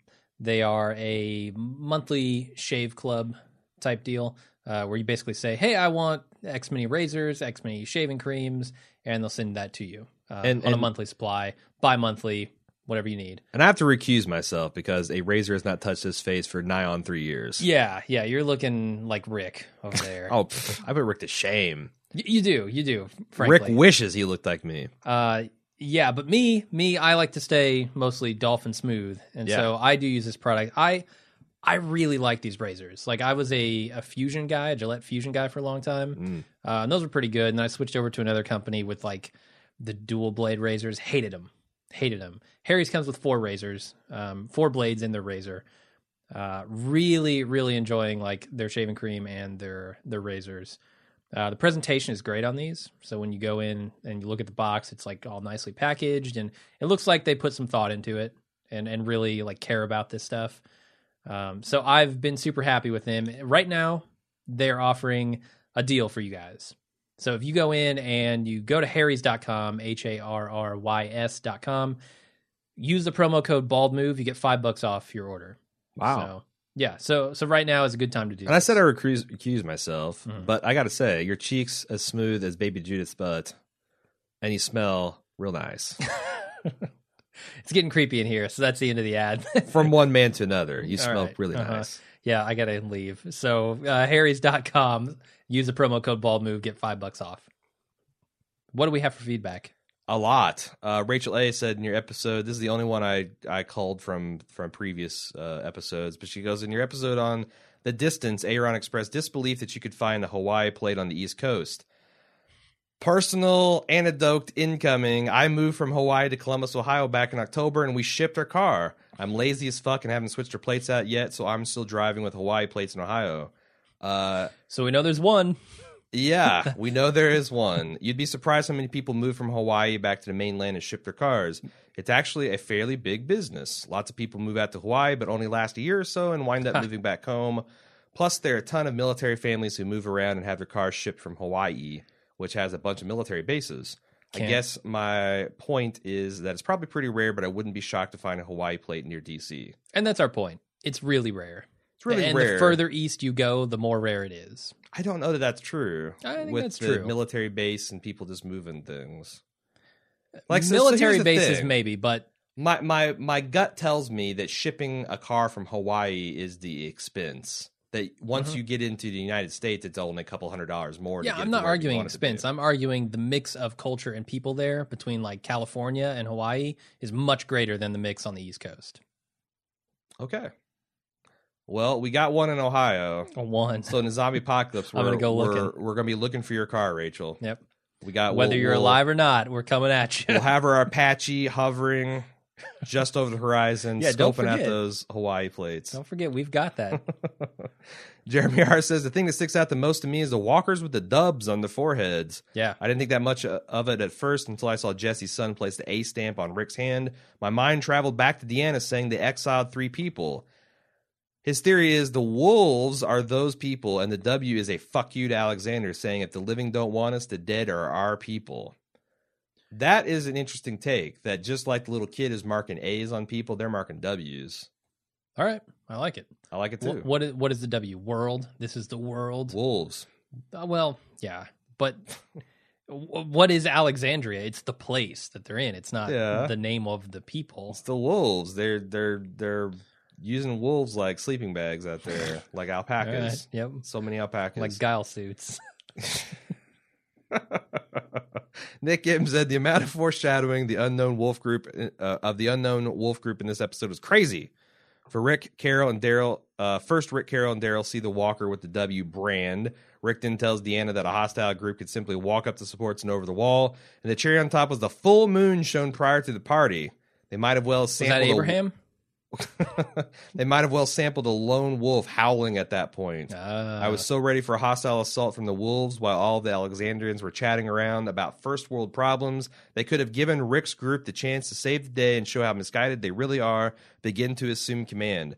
Point being, Diana, Deanna said that she would post Spencer in a clock tower immediately, but then we see him posted as a hostess at their local Chili's. Uh-huh. Her ignoring the suggestion shows her inability to properly defend Alexander while Rick's group saves the sheep from the wolves and becomes their shepherd. Thoughts? That seems like a pretty concise plot synopsis, which of, of what might happen in the next three episodes. that sheep's from the wolves thing is interesting. Because they're treating him like like they haven't used a word, but this the, their attitude screams like crazy YouTube conspiracy theory sheeple. Yeah, A bunch of sheeple behind these walls. They don't know how the real world works. sure. And I mean, you know, we saw I don't know a ram or a sheep or a goat or something out there. The Olivia's chupacabra. wearing a wool sweater. Okay, it's gone too far now. Next email. Uh, uh, oh, our buddy Yardley from Talking About the Walker podcast, Cool. which we did a little season preview with uh, before this season 5B, said, uh, overall thought this is a solid episode. I wonder how many people who were outraged at Lori for sleeping with Shane after thinking Rick was dead will be outraged at Rick for putting the moves on a married woman. I think there'll definitely be a double standard in the outrage department. It also seems that Rick is taking on some of the attributes of the villains they've encountered over the course of the show. Whoa, whoa, whoa, whoa, whoa. Whoa, whoa, whoa. Double standard, my ass. Okay. Lori had no idea whether Rick was Sure. dead. Uh, and it was like a week. yeah. A week, and she's in the sack with Shane. Rick has gone like a year now, knowing for a fact that she is dead. He's got license. Are you calling Lori a whore? I called her that in season two, so sure, why not? Uh Right? There's a huge difference here. Huge. Knowing for a fact that your spouse is dead. yes, Rick is worse, is what you're saying. No. As so- far so- as the so the adultery scale goes, Lori no. and Shane shacking up several weeks after Rick goes missing in a zombie apocalypse Mhm. is morally defensible. Rick reaching for his gun when he sees a couple walking down the street is okay. No, I think Okay, I I think Lori sure, jumped into what I was that. getting. Lori jumped into that bed way too soon. Hmm. I don't think it's an inhuman reaction though. Yeah, maybe not. I think not. Rick's but Rick's action is kind of the definition of inhuman. gi- give it a little time. Give it a little time, Lori. Okay. Well, there you go, Yardley. You're getting you're getting it right here from this podcast. Unbelievable.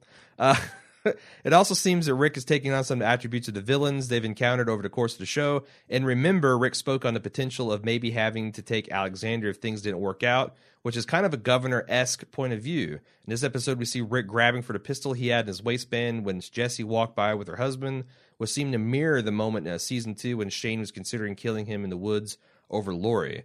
Uh, It's actually season one where he pulls the uh, shotgun and uh, uh, pretend murders him. I think it's official that Sasha is the remix version of Andrea from this point in the comics. Oh, is that a spoiler? I don't think so. Okay. Because Andrea's dead Yeah. and she's the sniper of the group. So Yeah, that's Sasha's exactly what I was sniper of the thinking. group. Yeah. I heard your show on episode nine, what happened to and what's going on, and you were wondering what Kinte and I thought of Tyrese being killed off. We'll miss him as much as we miss rocks in our shoes. Peace. so there we go. Yeah, they I kind of thought that. they didn't care that much for Tyrese. Not a big fan of Tyrese. Nope.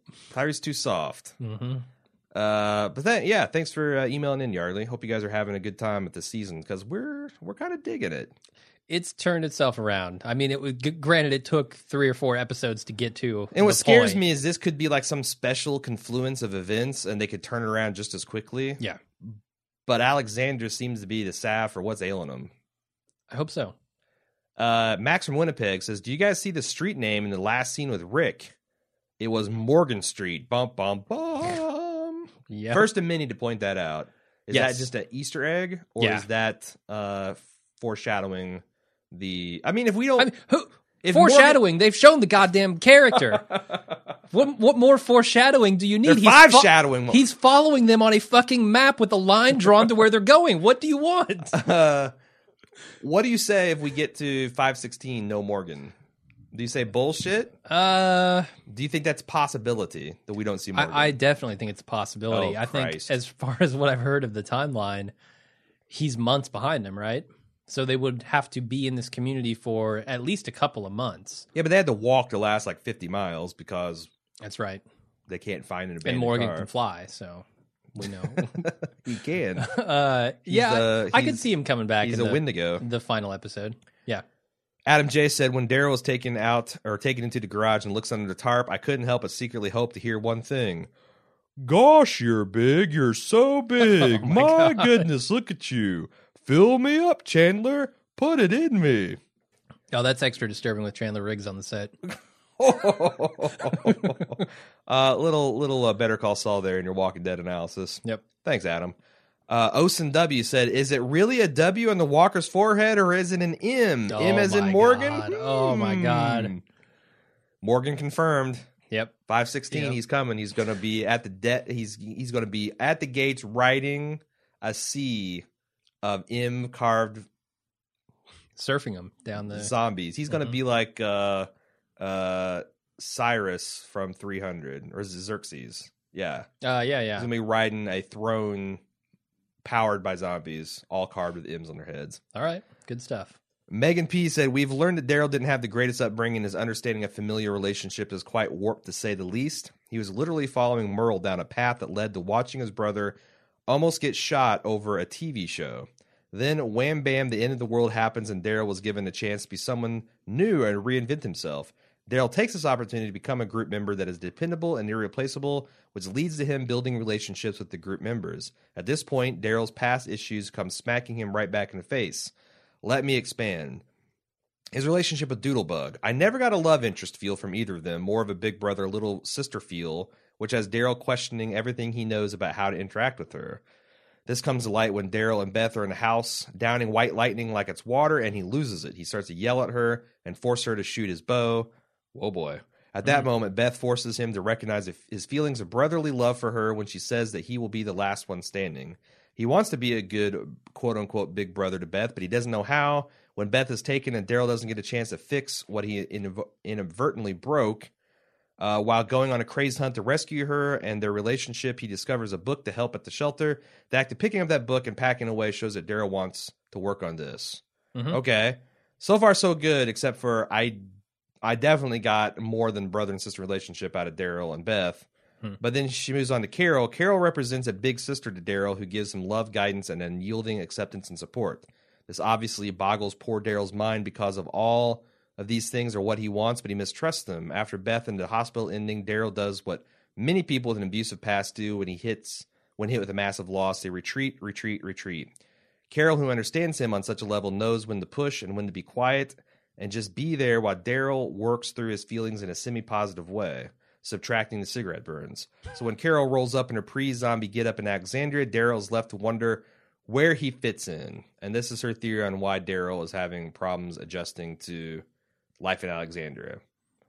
Okay. Unresolved issues with both Beth and Carol and Merle. Yeah, obviously. and Uh, Merle. Sure.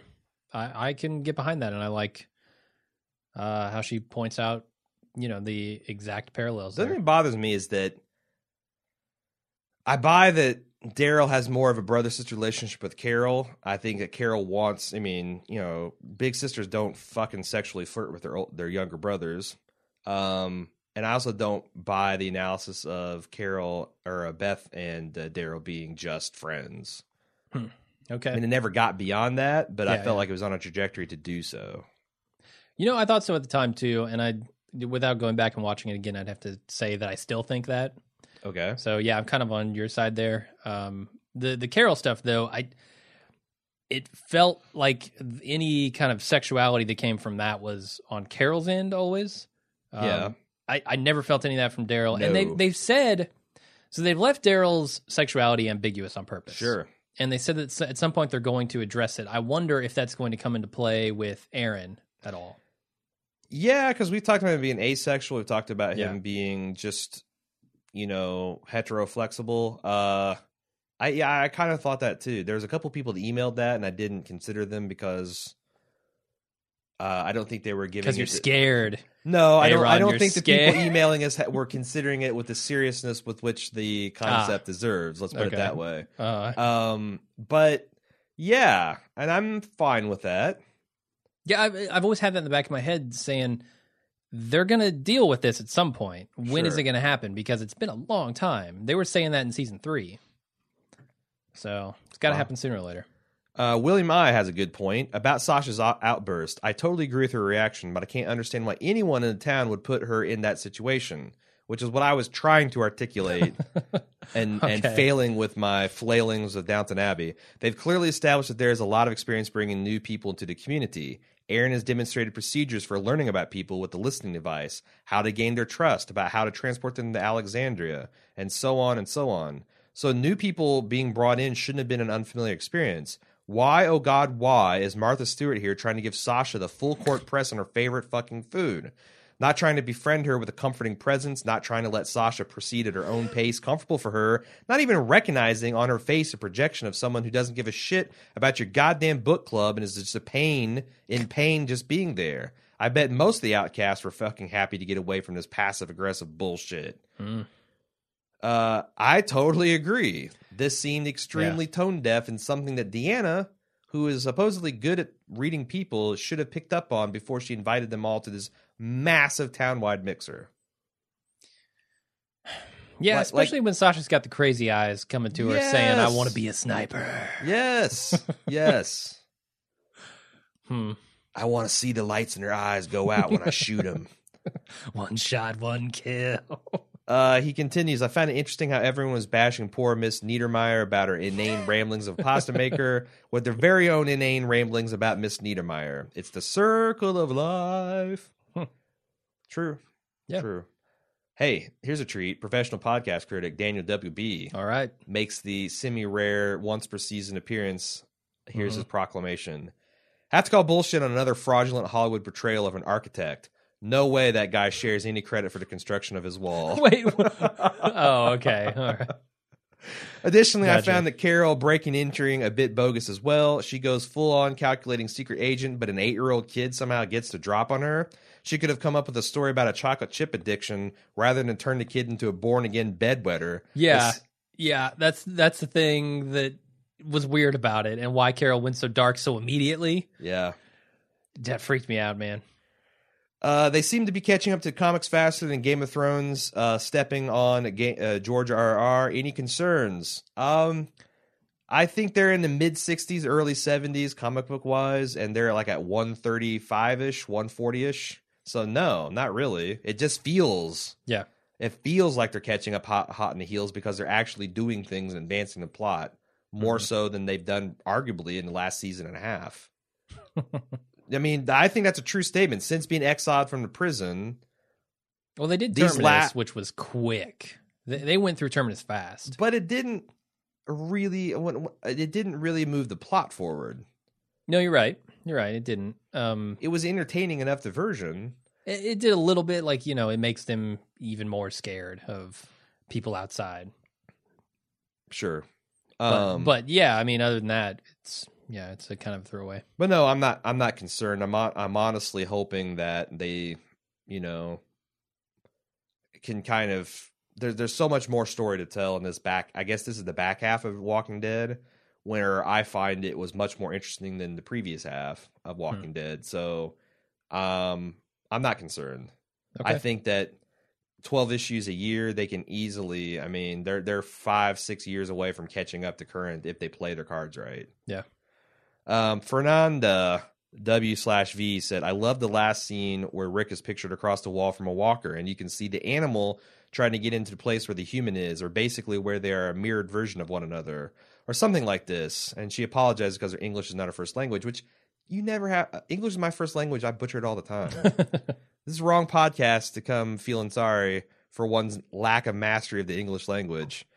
Um, I so she's basically, I think, trying to communicate the fact that it's kind of like the zoo. You know, you're you're staring at an animal behind bars, and you are a person on the outside, and you know, are you the caged animal?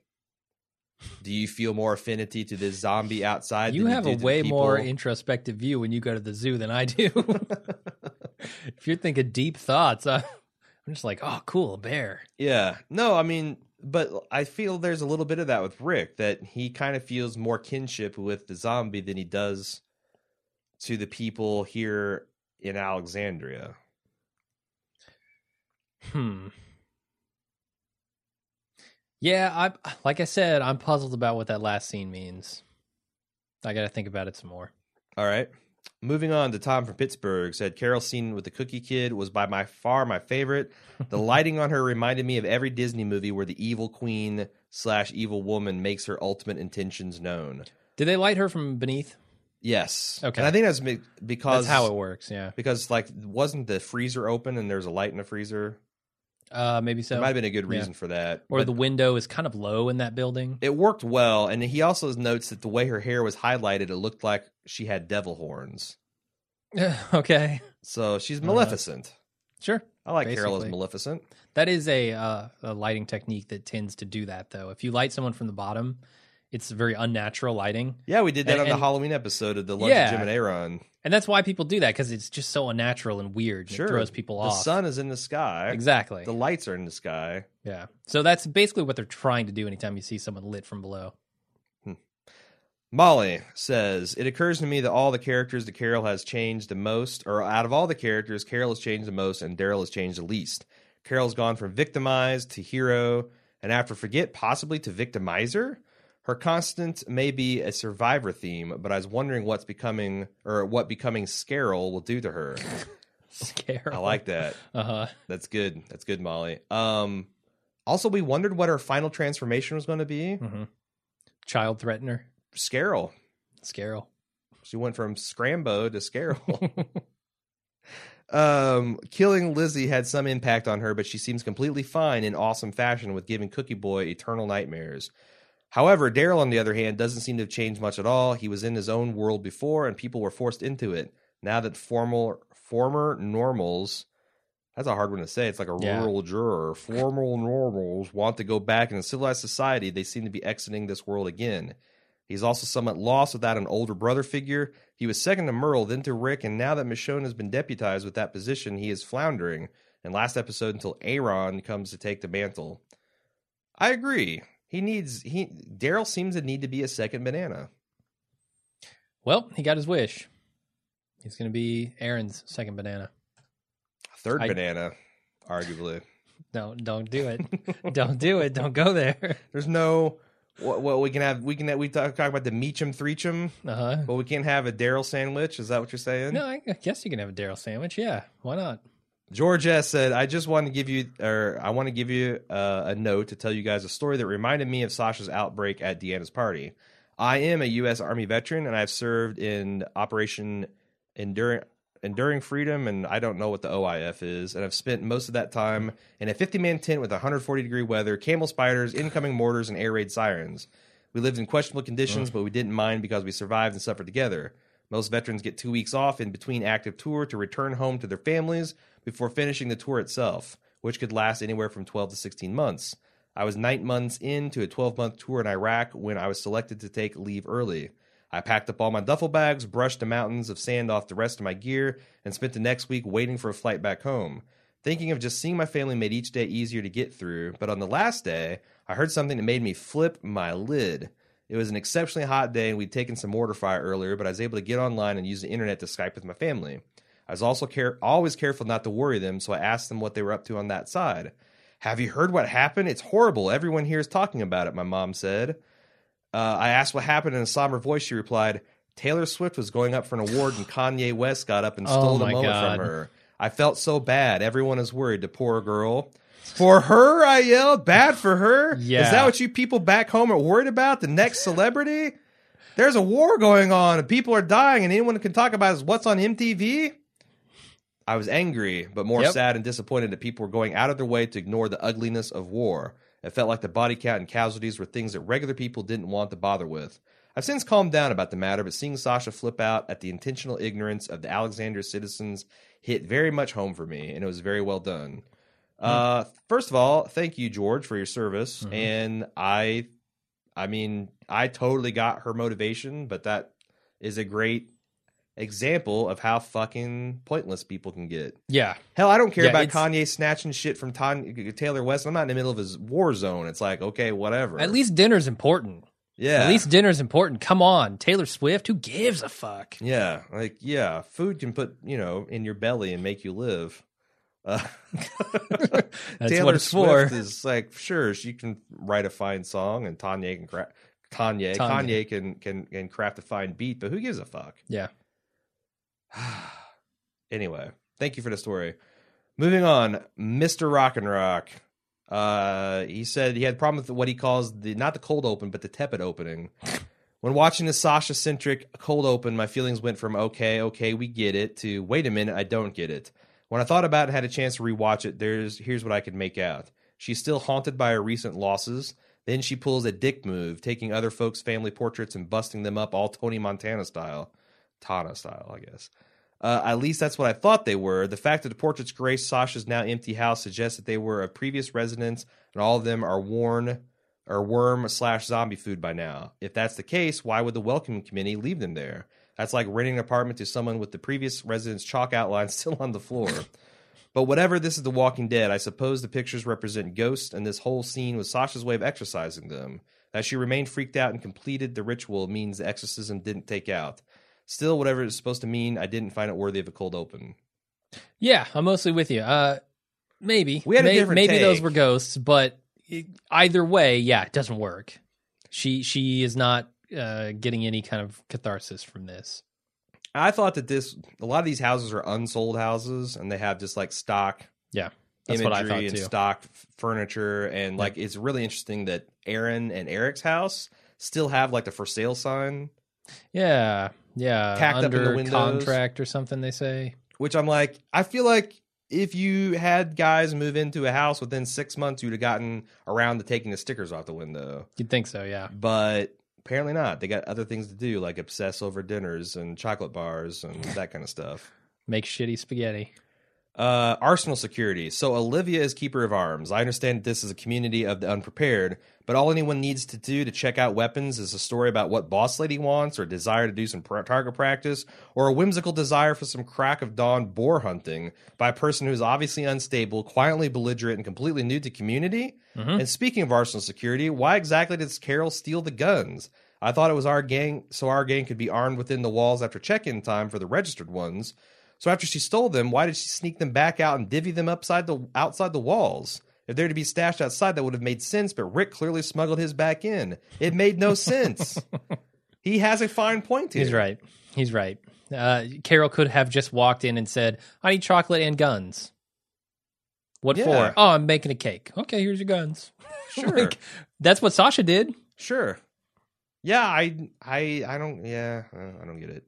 Um And yeah, Yeah. The, the gun smuggling stuff. I don't know, the inside the wall, outside the wall. I, I feel like that dilapidated trailer park is the designated uh I hate Alexandria or an Alexandria hater zone. That's where the clubhouse meets. oh yeah, definitely. But it's Enid's gonna be there soon. you know what? We didn't see anything of Enid this week this we episode. didn't. She's dead. Too many cooks. I wonder if they are going to find out that she is overhearing these people's because that was one of our big theories last week is that Enid's the one that stole the gun. Yeah, yeah. Enid's hanging around in these abandoned houses. Enid could have overheard all these conversations, Mhm. and these conversations would make Rick look horrifying. Yeah. Uh, Topher T said, I think Carol might still try to find a way to make the child go missing, as her threat doesn't guarantee that they he won't eventually say anything. God. Solid point.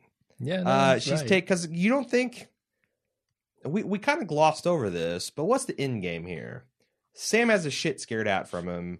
Uh, he comes back from the party and he's quiet and withdrawn and doesn't want to sleep by himself. They go home that night. Yeah, they tuck him in. He has nightmares, wakes up screaming. yeah, What's wrong, Sam? What's wrong? yeah, I can't talk about it. yeah. Carol said she'd kill me if I did. Like, there's n- not, I, you know, it was an awesome scene, but I don't know if it's the best way to play it. yeah, that's fair. Uh, she's taken drastic precautions before. True. And now that they've sneaked the guns out, she might be more inclined to do so. I'm surprised she wasn't shown mentioning it to Rick and Daryl, which I imagine would have convinced them to return the guns in case of keeping an inventory, which would be the only logical thing in a storage room. Um, Yeah.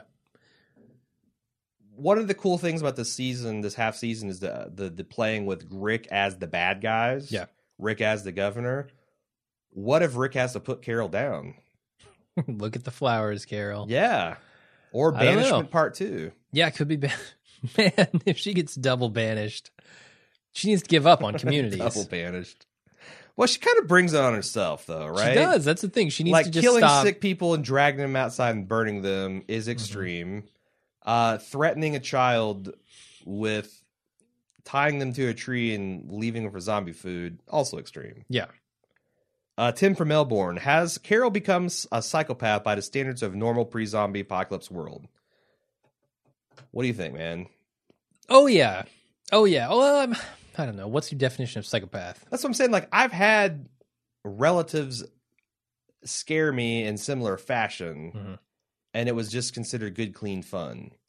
So I get it that we're in the 21st century, and you know, kids are put on pedestals and and whatnot. But in in the context of the zombie apocalypse, this is essentially old Nan, Game of Thrones, Sweet Summer Child shit. Yeah, I feel like it's also a little different when, like, She's also isn't the planning a violent overthrow of the community. You can't you can't forget that. Sure, there's that, but also this is not her kid or even her brother or sister's kid. Like, this isn't family. This is just some kid. Well, I mean, that's the other thing. She's like, walking up and threatening the shit out of him. Right. But on the other hand, she killed uh was it Le- not Leslie, um Lizzie. Lizzie. She Yeah. killed Lizzie and Lizzie violently killed Mika. Mhm. And then was it Patrick in the showers that got killed? I mean, she's seen a lot of violence around children. Like little baby ass kicker almost had her neck snapped a couple weeks ago. Yeah. Carl almost got raped at the end of last season. Mhm. She's essentially just putting the fear of God into this kid No, you're right. from her perspective, I think that this this is just, uh, you know, like sh- Carl would hear this and not even bat an eyelash. So she's just giving a sheltered, coddled kid a little bit of something to think about. now, is that psychotic from pre-zombie apocalypse standards? I don't know. Hmm. I my gut says yes. My gut says child abuse, but like mental child abuse, Uh, emotional abuse. Tim also asked, "Do you think that Rick is vastly more interesting character from the Boy Scout of earlier seasons? I think Andrew Lincoln has also improved at least two hundred percent. What do you think about that? He's Is- good. He's good. He's I think good. Rick is definitely more interesting. Um, and, and he wasn't always a Boy Scout; he's also a screaming psychopath. But this is a much more nuanced, interesting look for for Rick. Yeah, I think I said this a couple of episodes ago when they were first getting to Alexandria. Yeah, I, I like what Rick has become. I think it's far more interesting than just good guy Rick. All right, final non spoiler email. It's Sarah doing a deep dive into the kiss scene Oh, okay. because she is a Rickophile, Mhm. um, and she wants to have Rick's babies. All right. So she watched this like the Zapruder film. uh, she's wanting to talk about the music sound design. Uh, as Jesse and Judith approach Rick, the first thing I notice sound wise is a high pitched, plinky instrument playing a lullaby. Uh, She looked it up. It's actually a way in a manger, which is weird because it's not just any lullaby, it's a Christmas carol. But as I'm writing this, I'm thinking, huh, I bet that was no accident. I wonder if the creators aren't going for a vibe of Jesse has Virgin Mary type radiant maternity. And it, because she also Radiant maternity. I cut out a I don't even know what that means. so I cut out a whole preceding multiple paragraphs of her talking about the visual of Jesse standing there with baby on hip, with mm-hmm. a very modest but form hugging dress that reveals all of her curves and her hips and her breasts. And Judith's hand is resting on her breast as like a very motherly, like earth matron, earth Okay. earth mother kind of role. Mhm. Um, so that's kind of all background. Now you're caught up. Uh, in any case, Away in a Manger sounds like it's coming from a music box or a baby's hanging mobile. It evokes a, a child's nursery imagery. Away in a Manger persists through the kiss, and after Jesse leaves the scene, it even continues as we cut to the next shot, which Deanna walks towards Sasha, asking her to join other guests in conversation. What I notice on repeat viewings is that the kiss scene has another layer of sound. In addition to Away in the Manger, in addition to general background noise, I heard this only when I hooked up to the stereo with the volume way up. Is it a deep 80s synth? She's she's listening to this on 11 and she says there's an eerie very low pitched almost subaudible sustained music slash noise that i can only describe as roiling this roiling noise persists through the ki- kiss it persists after jesse leaves the frame it persists during a post-kiss close-up on rick but the roiling cuts out immediately as the camera cuts to deanna even as other sounds such as away in the manger and a general background noise continue I believe the roiling is there to work subconsciously, putting me in Rick's head where this, his thoughts and feelings are, well, roiling away. I think Rick's experienced a booze addled mix of lust and desire, sensations long dormant in him. And while I doubt he's at the point where he's consciously thinking any of this out, here he is in a situation where the first object of his desire he's had in ages is not available. She quote unquote belongs to someone else, and so just as his desire is reawakened, so is the knowledge that he has an obstacle keeping him from it. Pete slash Dr. Trump slash civility slash humanity, what have you. I think Rick's predatory animal instinct is going to be reactivated. Up until this point, Rick's animal instinct has served to help him and his family survive. Now, for the first time, there's a suggestion that this same animal aggression could be used for taking instead of protecting. Mhm. Jim, what do you think? That is definitely a deep dive analysis of this scene, and I appreciate it. I thought it was cool. Um, those were things that I was not noticing during. well, we need to go the crank watches. that scene up to 11. I guess so. Then Um, we'll hear the, the, the dull roar, the roiling. and I think she brings it all back around to kind of the same points that we made, right? Um, where Rick, you know, or or at least I was I was worried about him potentially wanting to take Jesse, like he would take this place. I think he still does. Yeah, no, I I'm with you. I, I think he does. Uh, that's that's a very dangerous thing in this community. Hmm. I, I I firmly believe that his group could take this place, especially as they walked into it. I wonder as they get more acclimated to it if his group is going to put up a stink if Rick tries to take this place and tries to take Jesse and all that shit. I I imagine the rest of the group who's acclimating pretty well is not going to like that. Yeah, can you imagine Rick just shooting a dude cold blood in the streets? Yeah. What what would even his group think about that? Rick, why did you do, why did you do that? Well, Jesse. Yeah, she's kind of cute. She she looked like an Earth mother. She she had a did husband you guys and not children hear? and, Did you guys not hear the lullaby in the background? The- what was I supposed to do? but you're not paying attention to the low roiling. Come Yeah, on, Rick. The roiling in my head is just Yeah. too loud to ignore. So I it's a volatile situation. And Yeah. uh, it's it's something I'm definitely interested in seeing more of as we go forward. Uh, that's all we got. We got some spoiler stuff to consider in the spoiler section, as we are wont to do. If you'd like to add to our uh, email heap, it's it's graduated to heap status. Hmm. Uh, you can do so at watchingdead at baldmove.com. Get on our forums at forums.baldmove.com and participate in the show threads or on facebook.com slash baldmove. Or you can get at Jim on Twitter. Make some funny some funny ha-has. Yep. Keep up with the release schedule. It's Make it for quick that. though. 140 characters. 140 characters. Twit longer. Tweet longer. Whatever. Twit longer is more like it. Uh, there you go. That's it. Spoiler section. Yeah, we'll be back right after uh, next week's episode with the instant cast. Unless you're sticking around for spoilers, and until then, I'm Jim. I'm Aaron.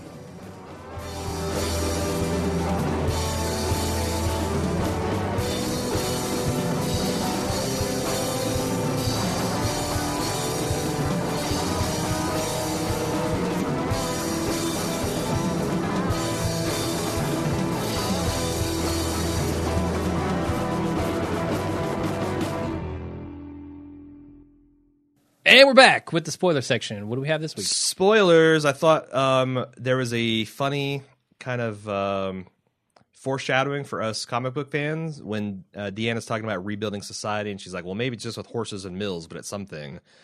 We all know from reading the comic books that's exactly what happens. Uh, All right. they- so Daryl catches a bunch of horses and well, Daryl doesn't live in the comic books. Number one, Okay. but number two, yes, they they use horses as steeds, and they they their their big community project is a grain mill, so they can start hmm. baking bread and shit again. are they plowing the land and Plowing that the land, plowing the land, tending the fields. All right. Well, they got to catch the horses goats. first because apparently Aaron is no good at it. Well, it's something we figured out tens of thousands of years ago. I'm pretty sure we'll figure it out again. Daryl already knows it. He's the horse whisperer. Uh, also, so I backed away from my bold predictions that Daryl will die, and I there's a lot of things to talk about here, but there's a com- there's a character in a comic book called Jesus Mhm. who is called that because he looks like most Judeo-Christian depictions of Jesus. He has long hair and all that stuff, and he's also a very good dude. Um, and he is kind of a badass. He's a fan favorite badass because he's all about this like this parkour Krav Maga combat style. Um, I kind of I'm starting to get the sense that they're going to roll Daryl into that role. And like, why right. would you kill a fan favorite just to introduce another fan favorite who's essentially the same guy? Okay. I don't know anything about Jesus in the comics. Um, what what is his role? You need Jesus, number one. I need to find Jesus. uh, his role is he is kind of like mm, I don't know your general purpose badass. He goes. Is he a on all the member of Alexandria? I think he- he's a member of the Hilltop, okay. if I'm if I'm remembering correctly. But he's kind of like a field scout slash recruiter slash whatever general badass, strike leader, that kind of thing. Okay. Kind of what they're making Daryl to be out. Here's one argument: uh, Norman Reedus is going to next time they. It, I don't know when they do it, but the next time they sign contracts, he's going to want to get paid, right? I hope so. Yeah. you could kill him and then reintroduce Jesus as essentially the same character at a steep discount. You could, but then you got to rebuild a character who is one of the most beloved characters on the show. And most interesting characters. Yeah, AMC's want to be penny pinching is. You're right. Never know, that's one thing we didn't that. talk about the main cast because it just kind of broke news lately. Is that uh, we've got release a summer release for uh, the Walking Dead spinoff, and they've already ordered Mm-hmm. it from pilot to two seasons. Yeah. similar to like the Better Call Saul treatment. Um, and there was a lot of uh, you know talk about on the last podcast where AMC was kind of playing hardball with them. So I don't know how I don't I don't know. I'm I'm. What are you Hmm. thinking about the new series? Are you excited for know. it? Because honestly, I can't honestly say I'm excited for it. Not having anything like, do I want more Walking Dead in my life? My first thought is no, I do not. Yeah, like if you're pressing the reset button and telling me that you're going to make what I can only assume is a less good version of The Walking Dead, Well, but so why do we think that? Because one of the things we've bitched about they is put their fucking A team on Walking Dead, right? Like they're not going to leave. Uh, they're, not going to send a bunch of writers over to this other show and say, "Well, we got to replace them with some okay writers." That would ruin what's good about the show. I feel like. the writing staff. No, I granted the I was like, that's a scary thought that they I- dilute the writing pool. That's exactly what I'm saying. Like Mm. they've got to keep the good stuff that they've got going on The Walking Dead going. So- Alternatively, they split it up and just dilute the both equally. oh God. Well, then that that makes that yeah that doesn't interest me at all. Like, Okay. I, I don't want to see two subpar versions of The Walking Dead. I want to see The Walking Dead and then Hmm. some other more interesting take on this world because I can't imagine a, an creating another group of characters from scratch and saying they're in the same world, they're in the same scenarios, but we think you're going to care about them too. Because I'm not going to. I, I've seen it once in Walking Dead. Why do I want to see it again? I'll tell you. Unless it's very different. one of the things that we have bemoaned is the fact that we never saw the fall of civilization. Okay. This show, from what I've heard early in the press, is intended, and of course, it's weird that they they're going to order this as series and they're going to have it out by summer, which I guess could be August, could be July, who knows. Usually, for this kind of stuff, it means June, July. That's pretty aggressive if they only have a pilot to shoot. I guess I, they need to need eight, ep- seven more episodes. Never mind. I withdraw that. I wonder. Um, I wonder if they could be subverting Kirkman in a way. Like maybe Kirkman's got too much control and say over this and doesn't want to do CDC type stuff, uh, but they want to get back to some of that stuff. And oh, so, so, this is a way they're going to give you a different showrunner, different show, Yeah.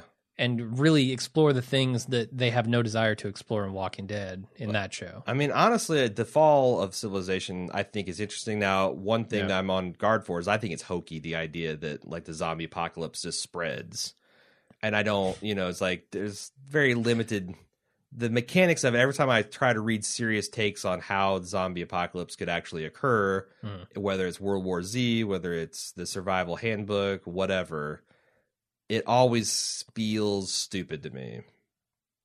Like I'm interested in the stories, but when I see how the stories arise, I'm like, that can't happen. That fucking can't happen. One Hmm. zombie gets drugged behind the lines and a whole company of Marines, and now suddenly all the Marines are zombies. What the fuck? Yeah, I The I don't Marines suddenly have, lost the ability to deal with an unarmed combatant. Yeah, I don't I don't know about like the military being infested by zombies. It's gonna it's probably gonna happen just because you know in a war people are gonna die. But it's like it's like, do you want to see the first 15 min- minutes of every George Romero zombie film stretched out over two or three seasons? I've seen it so many times that Right. probably no. Right. So that is my big. Con- I mean, on one hand, I'm fascinated. I think I would like to see more of that. But second hand, I'm not sure how mechanically it's going to hang together. And Yeah. I've also seen it not particularly done well, but I've seen it enough that it's like it doesn't. It feels like it's going to kind of be old hat. I have a lot of concerns, and we'll have to see the trailers, and we'll have to see who's running it and all that stuff. But I, three years ago, I know we said it would be a day one cover. I can't make that promise now. No, I yeah, I'm not gonna make any promises on it. Um, like if True Detective and Fargo and the leftovers, Leftovers, are dropping right there, fuck the spinoff. It's just not going to happen. Yeah, we'll see. We'll see how it goes. All right.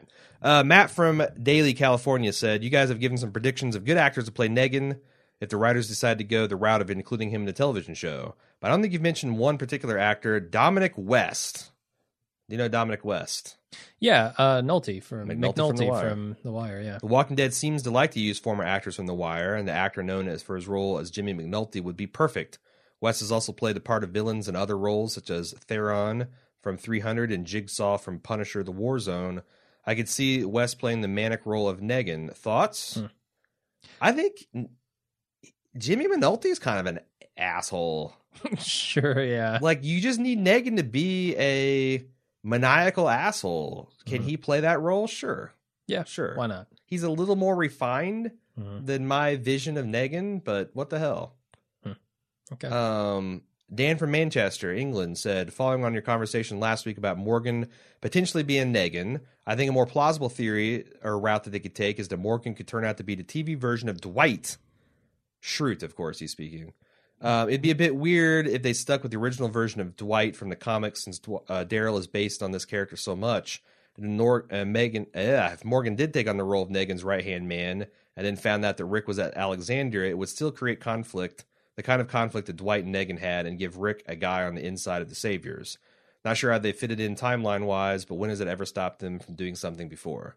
Are you familiar with Dwight? no, not at all. Dwight is, as they say, Negan's secondhand man who is conflicted because he sees Negan as being an asshole. Um, Negan has this penchant for taking other men's wives, and if the men have any problem with it, he burns their face with an iron. Are we sure that Rick's not gonna become Negan? that would be super interesting and a way to Or maybe get- they're just borrowing a trait from Negan. No, I think it's more of taking a the other Shane man's echo. wife. I like Okay. Yardley's comment that he's the lobes are strong with Shane or with Oh, yeah. Rick right now. Yeah. Um. All right, yeah, I don't know anything about Dwight, but uh So so so they would have to figure out a way to um come up with conflict between Alec from from his right hand man and, and Negan. So if Morgan was that and he found out about Rick, but Morgan is a wild card. he is really, yeah. He's crazy, but not the type of crazy with the run with Negan. Hmm. Yeah, he's crazy in the way that he's gonna do his own thing, kind of crazy. Yeah. Yeah. Not not be anybody's second hand man. sure. Yeah. Um, anyway, Edwin C. Uh, said, first I want to mention a few trivia facts that I learned that were mildly interesting. One is Negan was never supposed to exist in the comics, Instead, Rick was supposed to kill Glenn when confronted with an issue of saving him or someone else. Hmm. Kirkman decided to scrap this, and Negan was born. Also, Alexandria is filmed in the same city as Woodbury and can be noticed if you look carefully during the show. That I think is fascinating because I did not get a Senoia vibe from Alexandria at all. And also, I thought Alexandria was built as a dedicated set. I thought I saw construction photos. I'm not. I don't know where you're getting this information, Edwin, and I'm not doubting you. But I would like. I, I would say citation needed. So I mean, was a maybe, maybe it's editor. possible that those pictures were coming from Richmond. Man, it didn't look like Richmond either. I mean, I you remember those? It, Yeah, I do. But also, it's you're right because it, looked was more- more, like apartment complexes with with walls around them, yeah, I'm not sure.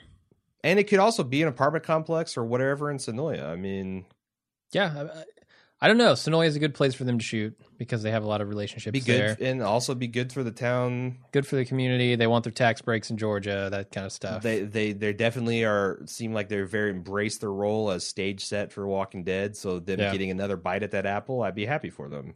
Mhm. But uh, I'm waiting for the spinoff to shoot in Georgia. Set in Los Angeles, shooting in Georgia. I don't know how you make it's that turn work. apart. Hey, if they can if they can film Justified in L.A., then for damn sure Georgia can pass for for Los Angeles. Yep. Uh, this episode had comic references all over. I mentioned a few, but with it, a bit of the Kirkman remix added to it. The only one that stays true to the comic is Michonne hanging up her katana. This is almost exactly as she does in the comics, thinking she's finally seen the last of the days and she will no longer have to use it. Except in the comics, she has a flashback to all the times she's had to use it. That's hard to do.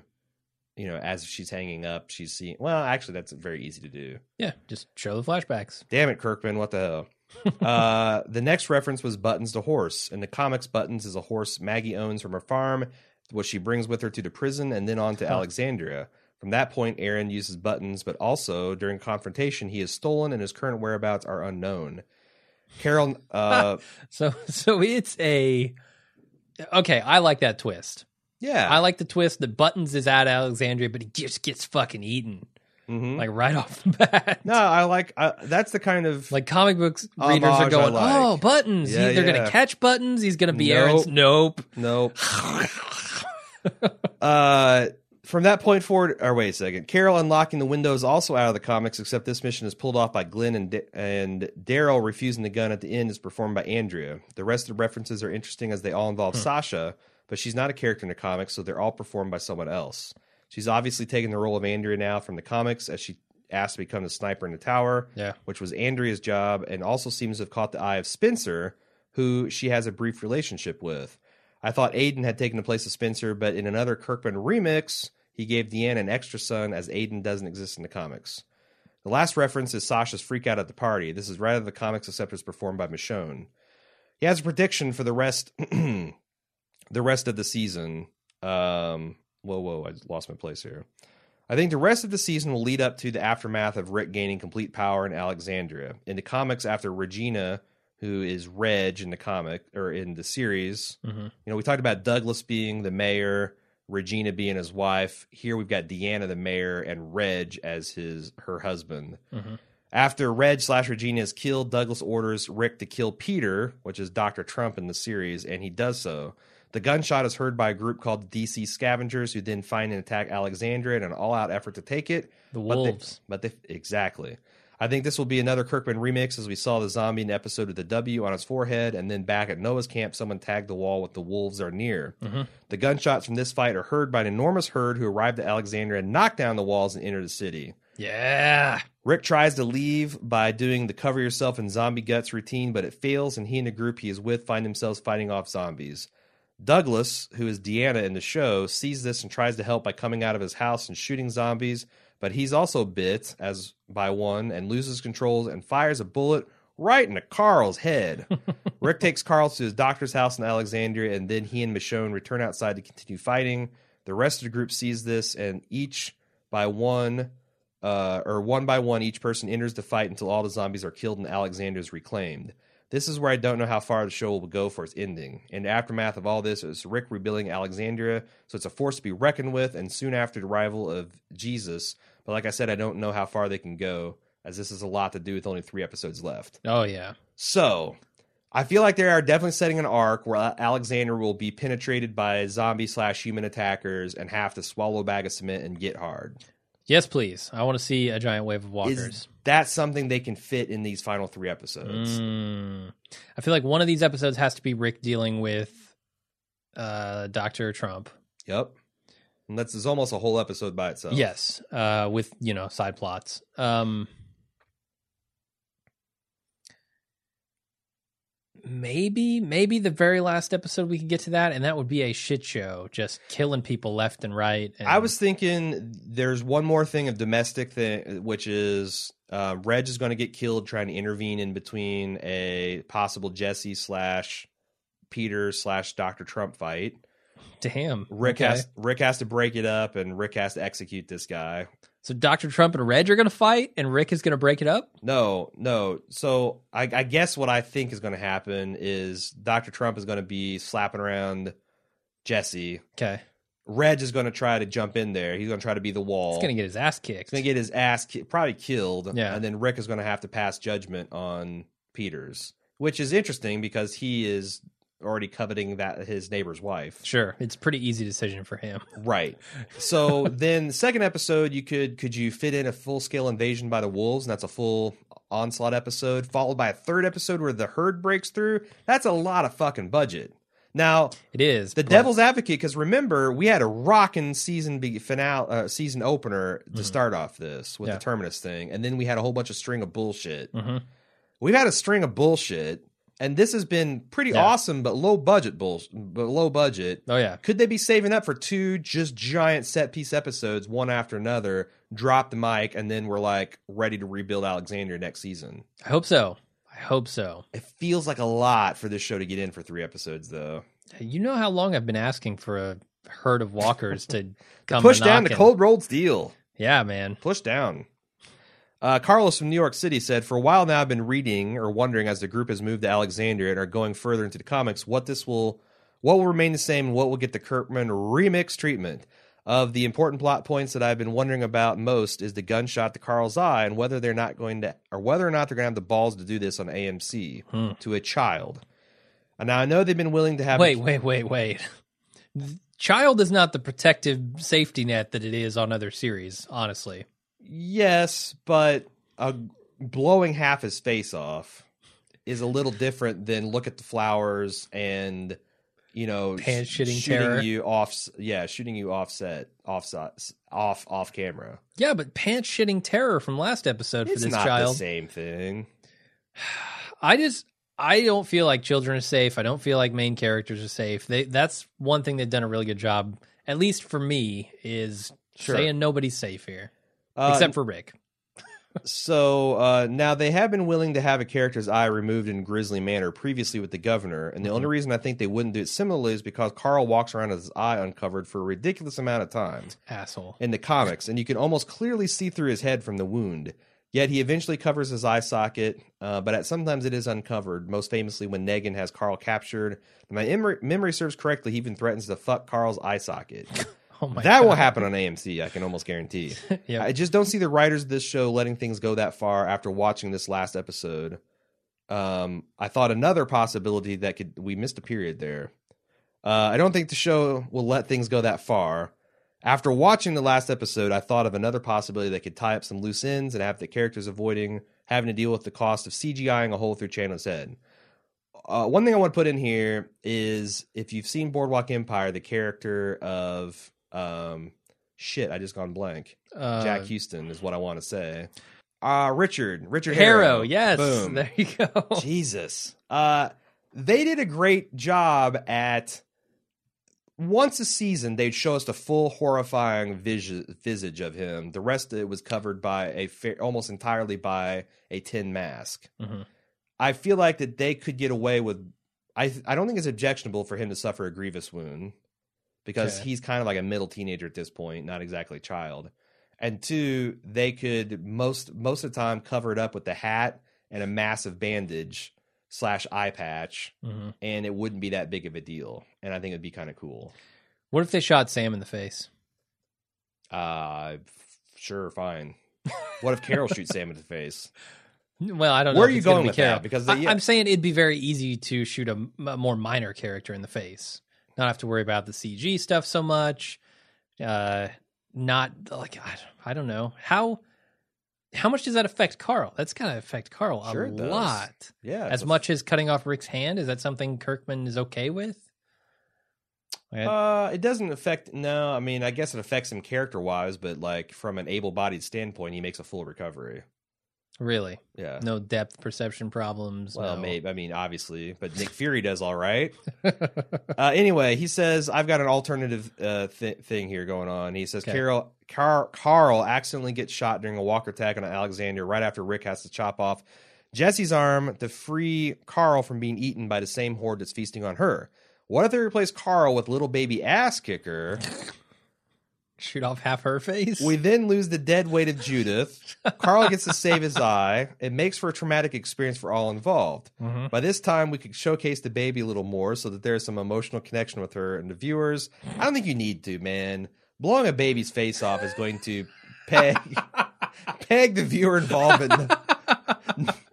I really, I wasn't invested in this baby No. enough to really feel the effect of blowing its face off. Yeah, that's going to get people. I think that's going to get people. I'm with you, man. right in the heartstrings. oh Jesus, how do I get through here? Um, Carl could then become reclusive after losing his little sister. Fine, like that. Could be part of the catalyst for him single-handedly attacking the saviors. It's a little, it's a stretch, and for all I know, they're going to give him the situation, uh, the Rick's hands treatment, just to avoid the trouble altogether. Though I think this could definitely be an interesting Mhm. alternative. Um, I'm a big fan. As much shit as I get for saying this, I'm a big fan of Baby Ass Kicker going the way of the dodo Yeah. because I don't see how this ends up any other way than the fucking Full House of the Apocalypse. I'm not a big fan of that. Uh, however, I think you overestimate how much time it takes to put a band. I, I feel like that Carl's makeup job could be fairly rudimentary. It's a little bit of facial scarring and a hat and a patch. Yeah. I mean, it's it's not even actually that hard to just slap a green screen on the kid and Sure. do one pass Yeah, you where you make the model for it and then you're done. You might do one per season of sh- showing him in his full disgusting glory. yeah. but that's very doable with the budget this show's got, and Yeah, the, and yeah. and and look at what Nicotero is able to do, just Yeah. practically. Mhm. Anyway, thanks for the email. Uh, moving on to Harry P. said, last one by the way. In the comics, Carl's worried about getting weak in Alexandria and is reluctant to accept his new way of life. However, in the TV series, Daryl seems to be playing out the reluctant storyline. I think the season will end not with Carol, but Daryl getting shot in the face. This is the theory of the Carl face Yep. edition mailbag. Apparently so. We all know the show can't kill Daryl for a while at least. This way, we could spend all off season wondering if he's dead. It would definitely help him not seem so untouchable. And while Carl has long hair all all ready to cover a head wound, I think Daryl has even better hair for head wound covering. It's been Yep. covering that eye for two seasons now anyway. Eye wound Daryl would also be so fucking badass. Out of all these possibilities, which is your favorite one? Daryl Uh, getting the eye socket blown out treatment? Judith. Judith? Yeah. Just blast Judith's head off. I think that would be the funniest. Uh, no, I, I think, yeah, with Daryl's hair, man, it makes perfect sense. Oh man. Just cover it up. Yeah, I get so much shit every time I say I advocate for Baby Judith to get killed. Why? I've been waiting for Zombie anyway. What Well- what what does it matter if its head is blown off? I don't know. Maybe you're too far of a crazy man, too far gone to bother sending hate mail too. But it's all like, I can't believe yeah. you're suggesting that they kill a baby. Well, there, I just suggested it. All right. Off screen can be off. It can be look at the look at the flowers, Baby Judith. But uh, yeah, I don't think AMC has the wherewithal to blow a a, a child, a, a baby's head off. Yeah, I think you're right. I think that is a bridge too far. Well, they threatened it with her getting her neck snapped. I don't I don't know where to calibrate my morality with this show. That's good. That's a good thing. Okay. It keeps you on your toes, keeps you guessing. sure. I think that's a fine thing for this show to do. All right. That's podcast, man. Yeah, it is. Thanks everybody for listening. Of course, we'll be back next week after the show. Uh, and during the show, we do live watches if anybody's interested. Yeah. Uh, and you can get that as a Club Ball Move member. until then, I'm Jim. I'm Aaron. See ya.